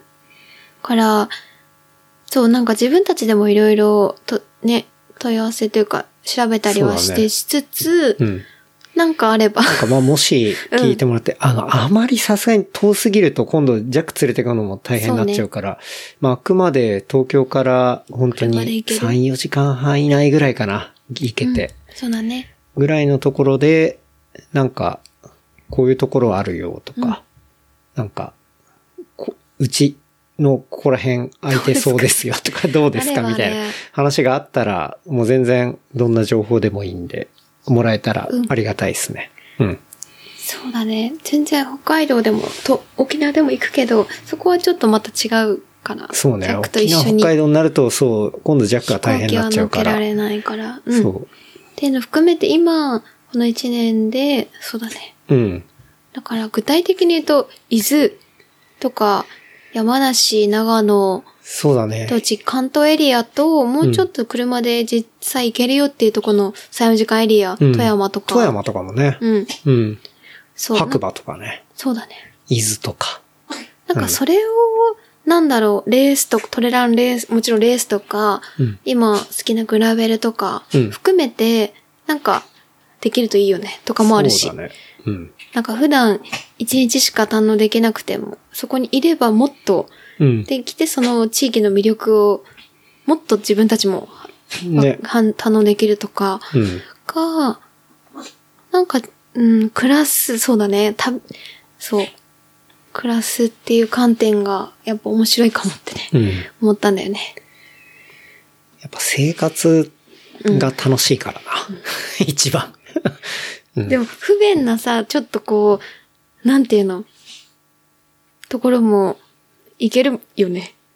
まあ、不便な、不便を欲しがってるわけでもないんだけど、ね。ないんだけどさあの、全然、例えば、本当に、地方の方で、まあ、便利な、あの、うんうんある程度の都市のところにいて、でも、多分、山へのアクセスは圧倒的に東京から行くよりそうださ、ね。もう、近いわけじゃない。でもそれこそが結構生活だと思うし、でも Wi-Fi があればいいし、スターリンクもあるもんね。スターリンクも買ったからね。そうっていうんだね。そうそう。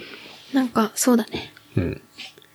だから、なんかその生活拠点を、本当に一年の中で一瞬だけ動かす時期が、こう、2、3回あるみたいなうん。ことをちょっとやりたいなっていう。だからそれは、本当週末旅行行くとか、うん、なんか1週間海外行くとか、1週間どっか国内旅行行くとはまたちょっと別のノリの、うん。うん、面白いことをやりたいみたいな感じかな。うん。でもこの何年かで、何海外に何日か行くとか、週末いろいろ行くとかいっぱいやってきて、うん。なんか他にちょっと違うけど、なんかっていうような新しいことだったかも。そうだね。思いついたのがねうん、うんうん。うん。で、なんかその背景として、まあ、車も去年うん、買って、うん。車があって、その車でっていうところもやっぱり、なんか、うん、あるのかも。まあそうね、移動手段的移動手段とにしもて、あれだしね。あって。うんそうだね。うん。っていうね、ちょっとそんなことをね。やりたいなっていうのは、今年一番やりたいことはそれで。うんそうだね。でもそれに付随していろいろやりたいがある気もした。そうだね。個まあ人だ的から、には。せっかく行くんであれば、まあちょっと映像を残してみたりとか。そうだね。うん。で、まあポッドキャストとかもそこで撮ったりとかとっていうのかは、したいと思うしね。そこの関連でうん。ゲスト呼んだりとかもいいかもだうし、ん、うん。もうあるそうだね。とか。まあ、ランニングもその土地で根付いて、そうそうそうそトう。レランとか普通にランニングしてみたり、うん。そこが自転車走れるような場所であったらグラベルももちろんめちゃめちゃ開拓してやってみるとか、うん自転車乗っけて持ってってうん。とか、まあ、海のアクティビティが優れてるところであれば海もやってみたりとか、うん海もやってっていうのもあるそうだね。うん。し、いろんなことをやってみたいですけど。まあでも一番はそうね。生活拠点を一瞬ずらしてみるみたいスポット移住と呼ぶ。な。うん。スポット移住みたいな感じで。でもそれに合わせて、うん。そう、去年やってたマンデー食堂うんうん。もう何回か、4回ぐらいかな、やらせてもらってて、そう、そこは日本橋の、えっと、外、基本外のイベントスペースを拠点にしてやってた。うんうん。けど、なんかそれに合わせて、なんか出、今年は出張うん。オマンデー食堂にベースを変えようと思ったっうんうん。ていうのがある。うん。け、し、なんか、その、なんだろうな。あの場所でやることにすごい意義を感じていた。うんうん。なんかあそこの場所も好きだし、地元というか、このフットうん。の近いエリアで。ただ、なんか、そこって私のなんか自己満みたいになってた気もしたの。うん。なんでここでやりたいみたいな、な気もしたんだけど、なんかもう少し、なんかいろんな店、場所に行って、そこで出張でやることによって、その場所に新しい人が来るうん。っていうような流れを作った方が、なんかいいなってうん、ちょっと思ったんだよね。っていうのがあったから、私、なつながりで声かけてもらったとこもあったから、なんか今年は、なんか出張でいろんな場所でおまんで食堂をうん。スポットでやっていくっうん。ていうのをやりたいなっていうのを思ってて、うん。まあそれが東京ではもちろんありながら、そのスポット移住したとこでもそういうのもあってもいいかも。うん。うん。のも面白いかなって思った。なるほどね。うん。じゃあそこの場所だけに限らず、いろいろ出てくぞと。うんいうことですね。そしたらなんか、その、そこにお店に来るお客さんもそうだし、まあ新しい人もそうだしって、うんなんかいろいろ、うん、いいのかなってちょっと思ったの。はいはい。なるほどね。というのとか。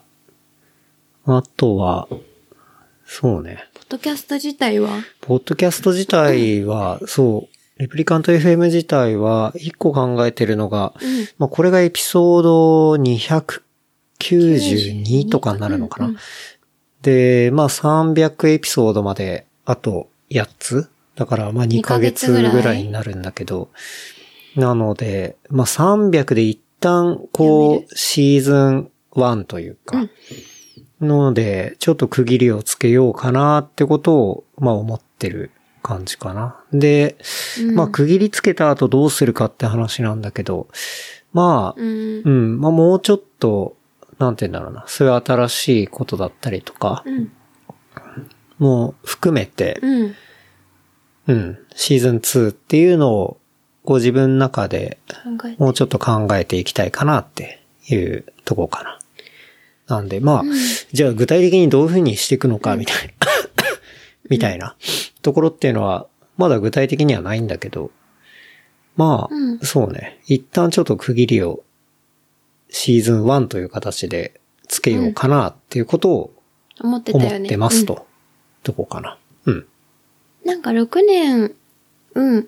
一応毎週月曜日っていうくくりでうん。やってきて、うん。で、その間で、いろいろな、ポッドキャストに参入するのが増えたっうん。ていうのもあったり、いろんなもめのちゃくちゃ増え。たよね。めっちゃくちゃ増えたね。うん。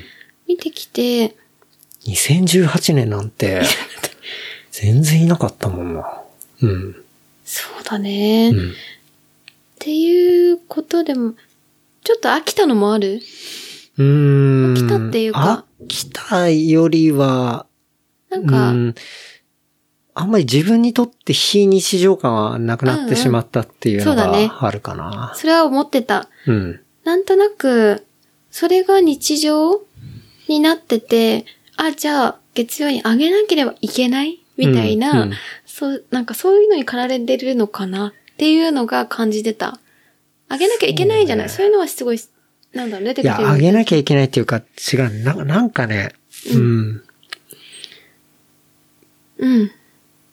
なんか結構、そうね。まあ、どういう風に作っていくかとか、うんまあまあやっぱパワーが必要だったりとか、っていうのがあって、そうね。なんか心からめちゃめちゃ楽しみっていう風になれなくなったのもあったまあ、それはね、正直。たの、いや、楽しいは楽しいよ。楽しいそうだあねの、話してんのとかめちゃくちゃ楽しいし、やっぱ編集してるのとかも面白いんだけど、うん。やっぱ、そうね、初期衝動みたいなところってさ、当たり前なんだけどさ、もう6年も経てば。そう。なくなってくるっていうのがあるのと、そう、ちょっと、変化うん、変化を出したいなっていうか。うんな。んか続けることは、なんか大事だし、すごいって、なんか結構よく話すじゃん。うんはい。いやだからそう、続けるためにも、そうちょっと立ち止まって変化をもたらす必要があった。そうだね。それをある。なっていうのが、なんかね、そう、去年あたりからちょ、うんちょいちょい頭の片隅にあって、でも今回体調がちょっと良くないくて、考える時間ができたことで、そうそうそなんかう。、それは思った。うん。うんそれでいいと思うし。うん。やっぱり出産っていうか、まあ、その根本の人が面白い、めちゃくちゃそれをやりたい、面白いがないと、うん。モチベーションがない、ないわけじゃないけど、ないと、うんだし、いや、モチベーションはあるんだよ。モチベーションはああるんるんだだけけど、ど、でも、要は、そう、うん続けるためにはちょっと、一旦変化とかね立ち止まって、うんそうそう、そうね、それを思ったの。うん。もうちょっと冷静に考えてうんやっていくフェーズに入ってるんだなっていうのが、まあずっと片隅にはあって、で、まあ年末でだいぶ時間の余裕があったから、うん。そう整理してみると、やっぱそうだなと思って。そう思う。うん。うん。だからせっかく、こういうつながりができたりとか、うんまあ聞いてくれてる人もいたりとか、っていうところなので、まあそれをより面白く、うんまあ、していったりだとか、うん。っていうために、一旦ちょっと300で区切りをつけたいな、とうんいう感じかな。全然すごいいいと思う。うん。っていううん。感じだね。うん。うん。あその方向性をまた決めたらいいし、うん。そうやってスポット移住したことを発信するのとは別で、なんだろう。その番組としてどうするかっていうのはまた考えたらいいと思う。そうそう。うん。それは楽しくて、楽しいとはまた別でなんか、やりたいに直結することで、うん。出たらいいと思ううん。な。そうね。うん。まあなんか毎週月曜日にっていうくくりじゃなくてももしかしたらいいかもしんないし。そうそう。だからまうあんそこ含めて、うん。だからまあ今あるものと、これからどういうふうう。なん方式とかにしていくかみたいなところをちょっと考えたいっていう感じかな。うん。うん。そう。でもまあ、物とか作るのは引き続き好きなので、うん。うん。そこは、まあ変わらずやっていくかな。そうだね。うん。そう。もう実際、そのさ、年末年始で結構時間があったから、うもん。う作りたいものとかやっぱいっぱいあって、そこら辺は、まあガンガン、まあ、動いてたっていうか、うん。うん。のもあって、そこら辺はまあ、変わらずかな。う。うんん。まあ好きなものは変わらないし、ううん。作ること好きだし、ん。ね。うん。でも、まあ、今年、2024的には、うん。なんていうか、最初の頃、まあ、物作ったりとか、うん。 T シャツ作ったりみたいなところって、あの時だと、なんだろうな。まだちょっとスペシャルなものっていうか、う。うんん。なんか、そんな雰囲気があったけど、今って、正直誰でも作れるし、そうね。うん、ぶっちゃけ。なんかあの、 そういうサービスとかいっぱいあるし、言ったら、なんて言うんだろうな。もう、うん、よりスペシャルじゃないと、っていう 話ちょっとあんま言葉を選ぶけど、うん、なんて言うんだろうな。誰だってロゴつけりゃ発信できるって話よね。誰でもできるっていうか、うんだからそういうものづくりではなうく、ん。あの、俺がやりたいのはやっぱり う、ん。ちゃんと一からアイディアを持って、そのものを作るっていうか、ことが好きだったりするので。まあでも、中にはやっぱりそういう簡単なもんとか出す、出したりもするんだけど、どっちかっていうと、もうちょっとちゃんと、なんだろうな、話しながら作っていくとか、うん。背景があるとかね。そうそう。だし、言ったら、ポン漬けではなくて、うん。みたいな。うん。なんかそういう、まあ、イージーなものは別にいいんだけどさ。なんか、そこ別に俺もあんまり面白いと思わないっつうか。ううん ん。まあやってたしね。そうそう、うん俺自身が。だから、うん。そういうものではないものづくりは引き続きやりながらってことだね。作り物っていうのをやりたいなっていう。うんまあ実際そういうアイデアとかを、この、うんまあ年末ぐらいから、ずそうねっと、うんそうそう、やったりしてるからみたいなことで、まあそこは引き続きいいかな。うん。うん。そう。こんなとこかかな。な。うん。もみも怪我した時に、すなんだっけ、10ヶ月ぶりにミックステープ作ったの。はいはいはい。うん。そう、なんか、歩けないし乗れないから、うん。なんかこれって、インドアでできるので、最上級というか、なんか自分でセリフでできるので、オマミックス。ミックスを、ボリューム何そボれリューム3か。もう第3だ。 3かな、うんを10ヶ月ぶりに、そう、作ってみて。うん。で、今回は、なんていうんだろう、今までめちゃめちゃアナログにこだわってて、うんうん。レコードだし、カセットテープで落とすっていうことにこだわってたけど、なんかちょっと、なんだろう、生活が変わってうん、車に乗り始めたじゃない。うん。で、車に乗り始めたら、もちろん、カセットテープデッキなんてないのよ。うん。っいてなると、あ、なんかそこでも聞きたいなと思ったから、ダウンロード、コードか、うんを作ってみて、そうそう、それも、まあ今度のマンデーかな、決まったら一緒うんうにん販売しつつ、まあ、ネットでも少量を販売しようかなっていうのは思ってた、うん。いいでね。した。ミックステープ。じゃあ、また、告知とかは、おまみさんのやつで。とかで、うんまあ番組でもしようかなって感じです。はい。こんな感じそうだね。こんな感じかな。なんかまた今年は今年でちょっと違うかもね。うん。うん。そうね。うん。ですね。そうだから、そうだね。その1ヶ月住んだところでまた、そうだね、発信として、なんか映像も残したいみたいな話もしてたから、うん。なんかそれが YouTube なんか Vlog、なんかそれはちょっと違うけど、Vlog 的な感じで、まあでも、動画の発信チャンネルは YouTube とかが、まあ YouTube は基本、そうだねもうそれ一個しかないじゃでもリールとかも別にいいわけじゃない。ん。ああ、インまあインスタね。のね。とかでなんか、そこはなんか残したいなとは思ったりはするよね。うん。まあ、そこら辺も、含めてね。うん。そうだね。って感じそんな感じかな。今年、やりたいことみたいな。うん。結構大きい感じかも。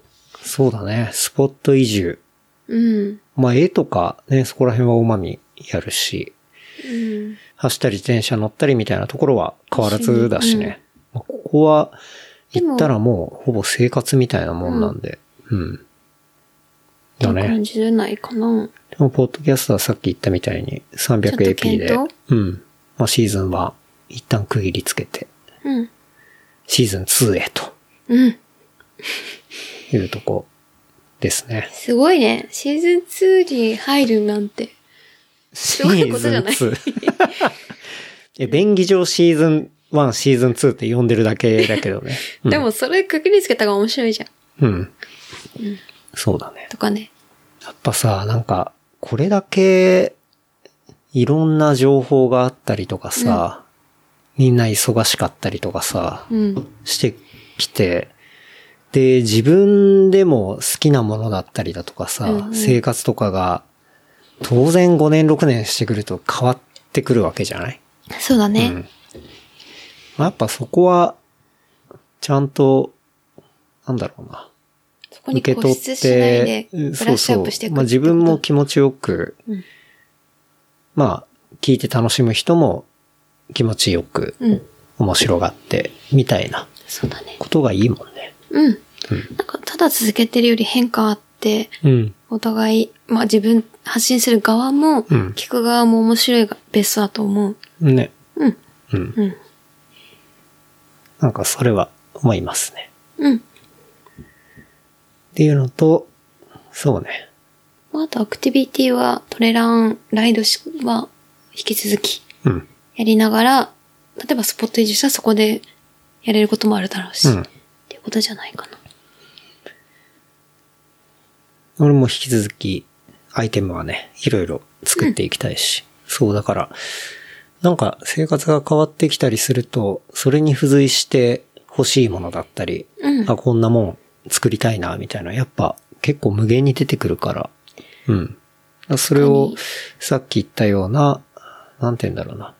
あもうちょっとまあ、今までも結構もうそっち寄りにはなってたんだけど、あの、工場とさ、連絡したりとかさ、そうだね。ううんんうん。まあ、ないものを作ったりとか、うん。みたいなうん。ところっていうのを、やっぱり、やる方がエキサイティングなので、う。うんん。それをやっていきたい。うん。っていう感じかな。うん。ですね。はい。楽しみだね。 今年も楽しみですね。はい。はい。おすすめコンテンツするかいおすすめコンテンツうん。しましょう。はい。俺から。俺からというか、そうだよ。もみは、はいバタバタ してたから。ケンは、お本す読んだすんじゃめないコンテンツ、そうね。たくさん。あの、暇だったんで、そうだね。はい。本読みましたけど、どうじゃあ一つおすすめ。うん。特攻服少女と1825日ってえいうー、本がありまして、まあこれはね、えっ、と、レディースはい。でわかるわあかるわのか、る。もちろん。ヤンキーとか、まあそのはい。女性の、まあ暴走族みたいな、友人もいたし、そう大そ丈夫。う、のがレディース。はいいた嘘自分この本の中ではもうほぼ本当95年ぐらいから入れ替わってるんだけど。あ、本当、うんでも、地元で女性の方もいたよ。うん。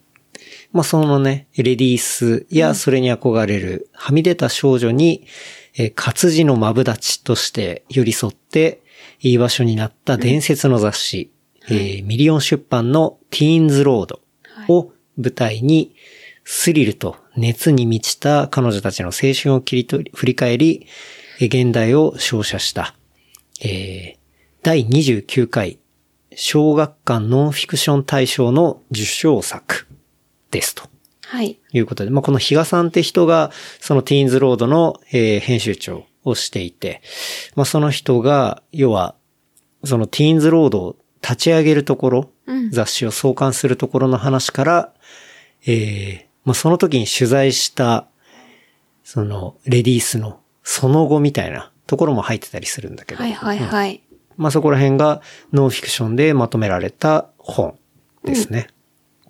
で、まあ青年漫画とか学園ドラマとかに登場するようなヤンキー少女として、まああるいはドキュメンタリーやニュース映像にモザイク付きで登場するえー非行少女。えーこれまでキャラクターとしてデフォルメされて書かれてきたレディースたちの姿をフラットでありのままに捉えた、えー懐かしいのに新しい唯一無二のノンフィクション作品みたいな、まあところですね。はい。これがね、すごく面白かった。あの、特に面白かったのが、やっぱり、その雑誌を立ち上げる、だからさっきの M1 のやつにもちょっと似てるマーケティングの話か通じるんだけど、その立ち上げた後で、その世の中への浸透のしていったところとか、あとはまあそこにいろいろうん。キーになるような人物がいたりとかはいはいするんだけど、そこの相関の大きなうねりみたいなうん。ところが、ほんとね、めちゃくちゃ臨場感があって伝わってくる。っていうのと、まあ、だし、まあ当然ノンフィクションだし、まあその後も書かれてたりとか、あとはそういう紙面のデザインの話だったりだとか、はいはい。うん。で、その、ギャルが出てくるわけよ。うん。レディースの後に。そうだね。ギャルの台頭とそのレディースの衰退みたいなはいはいところがあって。まあそれさっき95年って言ったのはなんでかっていうと、このミリオン出版ってエッグとかも出してる出版社なのね。はいはいうん。で、その後、例えばな、メンズナックルとか。だから、なんていうんだろうな、大きな日本のギャルだったり、はいはいこうそういうレディースヤンキーだったり、鬼系だったり、なんかそういうところの流れっていうのを、まあしっかりまとめてるってこと組だんでる出版社のその、エッグの前の話なんだよね。うんうん。で、エッグが創刊されたのが95年うん。なので、まあ、その前の、えー、ティーンズロードの編集長の話で。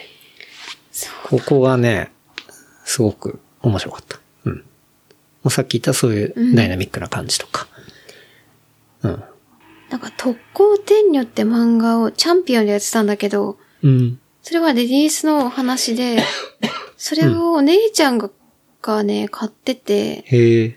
それをめちゃくちゃ昔から小学生、中学生から読んでたの。うんうん。まあちょっとエロいんだけど、うん基本はレイスとか暴走族の話。うんうん。だからめちゃめちゃレスリスペクトがあった。うんそういうボレリースの、に対 して。なるほどね。そうそう。だから結構そこもね、地域特性があったりだとか、そう。あとはまあ、気合の入り方みたいな、 うとこ、うんとか。でもなんかそういう過激さばっかりを捉えるんではなくて、やっぱりその、なんだろう、そういう人、子たちの居場所になった伝説の雑誌って言われてるぐらいだから、なんか結構そこでは真面目なやりとりがされていたりとか、うん。だからその当然、携帯もない時代とかだからさ、うん。そこに投稿して反響があってみたいな話だったり、あとは電話のホットラインとかを出版社が置いていたりとかあー、で、そこにこう電話が来て、うちらのこと取材してくださいよみたいな話から、こう、全国区になっていったりとか。で、そのなっていったレディースが、篠山騎士に取られるとか、はいはい。ユーミンがあの子たちと写真撮りたいみたいな感じで、こう週刊誌うんにユーミンとレディースが出てくみたいなこともあったりだとか、だからその一瞬ではあるんだけど、その瞬間にこう輝いたっていうか、うん。カルチャーとしてっていうのを、それの裏側みたいな。え、でもさ、ケントはめちゃめちゃかけ離れてるよあそううな全然違ううん文化を今、その体調悪い時に見ようと思ったきっかけは何なのあの、それはだった、のなんだろうね、いろいろどんな本見たいかなと思って、まあ、書評のサイトがあってさ、うんうんまあそこでみ軽く見てみたら、あ、なんか面白そうだなと思って。で、見てみたらめちゃくちゃ良かったんだ。うんそうそうそうそう。なんか、あんまり遠いカルチャーではあるんだけど、やっぱそういうものうんって、遠ければ遠いほど面白いからさ。うんそうだねんで、やっぱ面白かった面し。白かった。うん。そうね。で、やっぱり思うのが、女性誌って面白いなって思うのが、やっぱその95年にレディースからこうギャルになっていって、はいはいで、また今度いろいろ変わっていくわけじゃん。うん。そこって多分、男性誌にはあんまないよね。ないね。男で、うん。そんな風にコロコロ、時代時代であんまり変わってかないじゃん。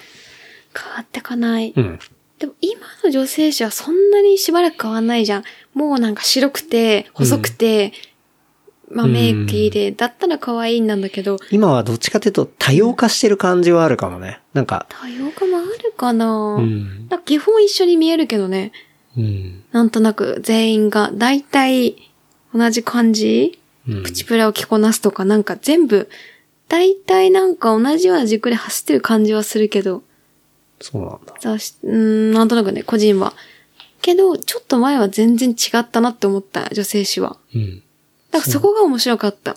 うん。ギャルもあれば、その、エク的なポップティーもあれば、うんジッパーもあって、キューティーもあって、うん。セブンティーン的なのもあって、なんだろう、もっと綺麗めなうん雑誌がいっぱいあったのが、超面白かった。うん。今もっと、なんか狭まった気もしたけど、そんなことないんだ。なるほどね。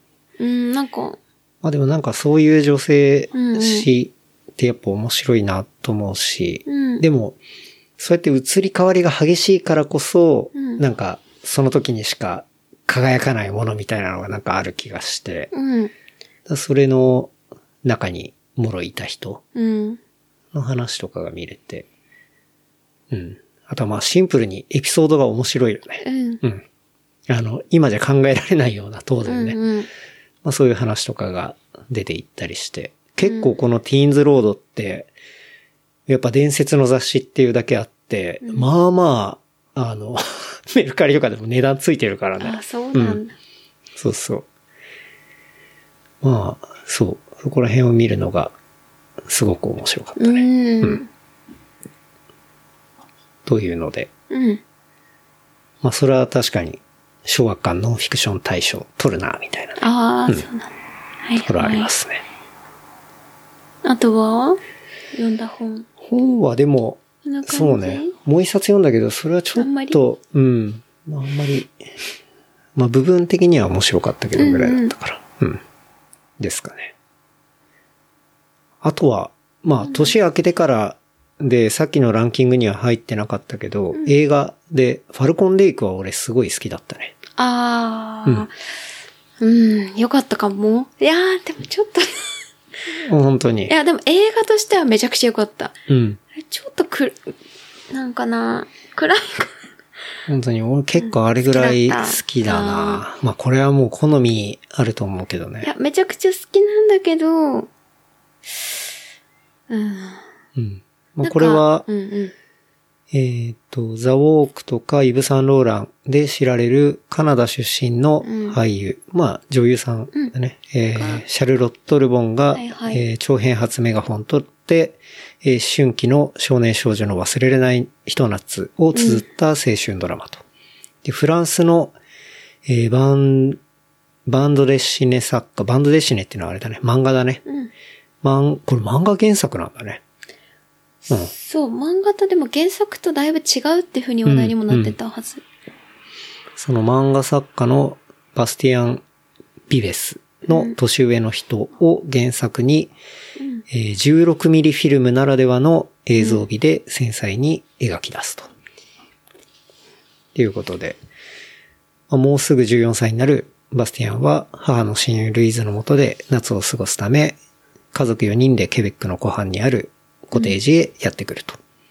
で、ルイーズの娘である16歳の、だ2つ年上か。うん。のクロエと出会ったバスティアンは大人びた雰囲気の彼女に恋心を抱くと。うーん。クロエの兵器を引くため幽霊が出るという湖へ泳ぎに行くバスティアンだったが、てんてんてんみたいな。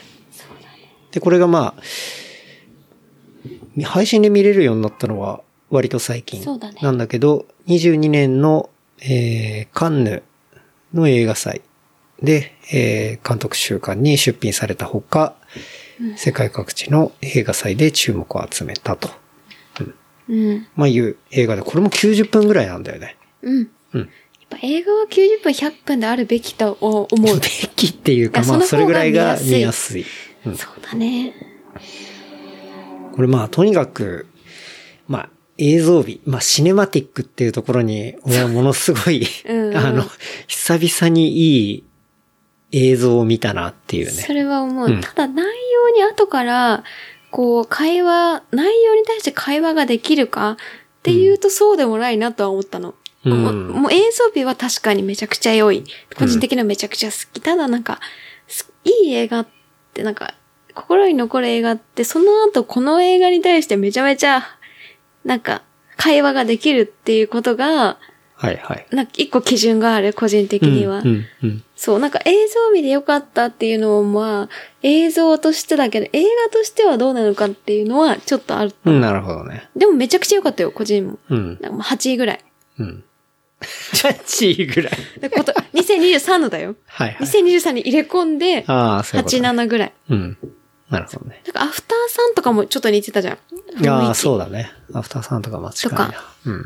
ただ、それって映画でしか見れない映像だなとは思った、もちろん。うん、うん。これはドラマとか YouTube じゃ特段もう再現できない。まあ、ザ映画ってそう感じがしたかザな。映画を見たっていうような満足度はめっちゃあった。うん。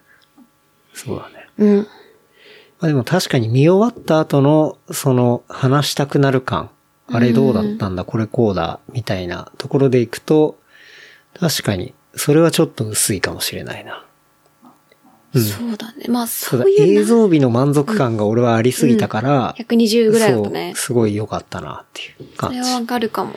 でその、見終わった後に話したくなる感じでいくと、俺はやっぱタターーがだねかなりあった。 うんそそうだう、かね。な。うん。うん。なんかやっぱ、バービーもそうじゃないああ、そうだね。確かやに、っね。ぱ、面白い映画っていう観点とかドラマで言うと、その後に会話ができるような余力というか、なんか余白うん。がやっぱ、豊かだなって思うけどね。うん。そなんう、となく。確かにね。そう。なんで。でもよかったよまあ、ファルコンレイク。 UNEXT かなそうだね。うん UNEXT ですね。はい。まあ、それぐらいかな。かなう、ん。ですね。うん、はい。あっという間に収録時間が2時間超えましたね。はい。こんなとこかなかなはい。でもまあ、今年も楽しみだね。うん。っていう感じちょっとね、体調崩したり、ちょっと、ポッドキャストも、なんかどう、なんかいろいろ考えたりしてたと思うけど。うん。まあでも、うん。うん。やりたいことはね。明確だし、うん。っていう感じかな。うん。はい。告知とか。もうまあ、さっき話したかも。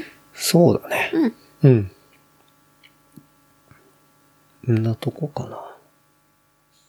あ、ゴーアウトリビンっていう。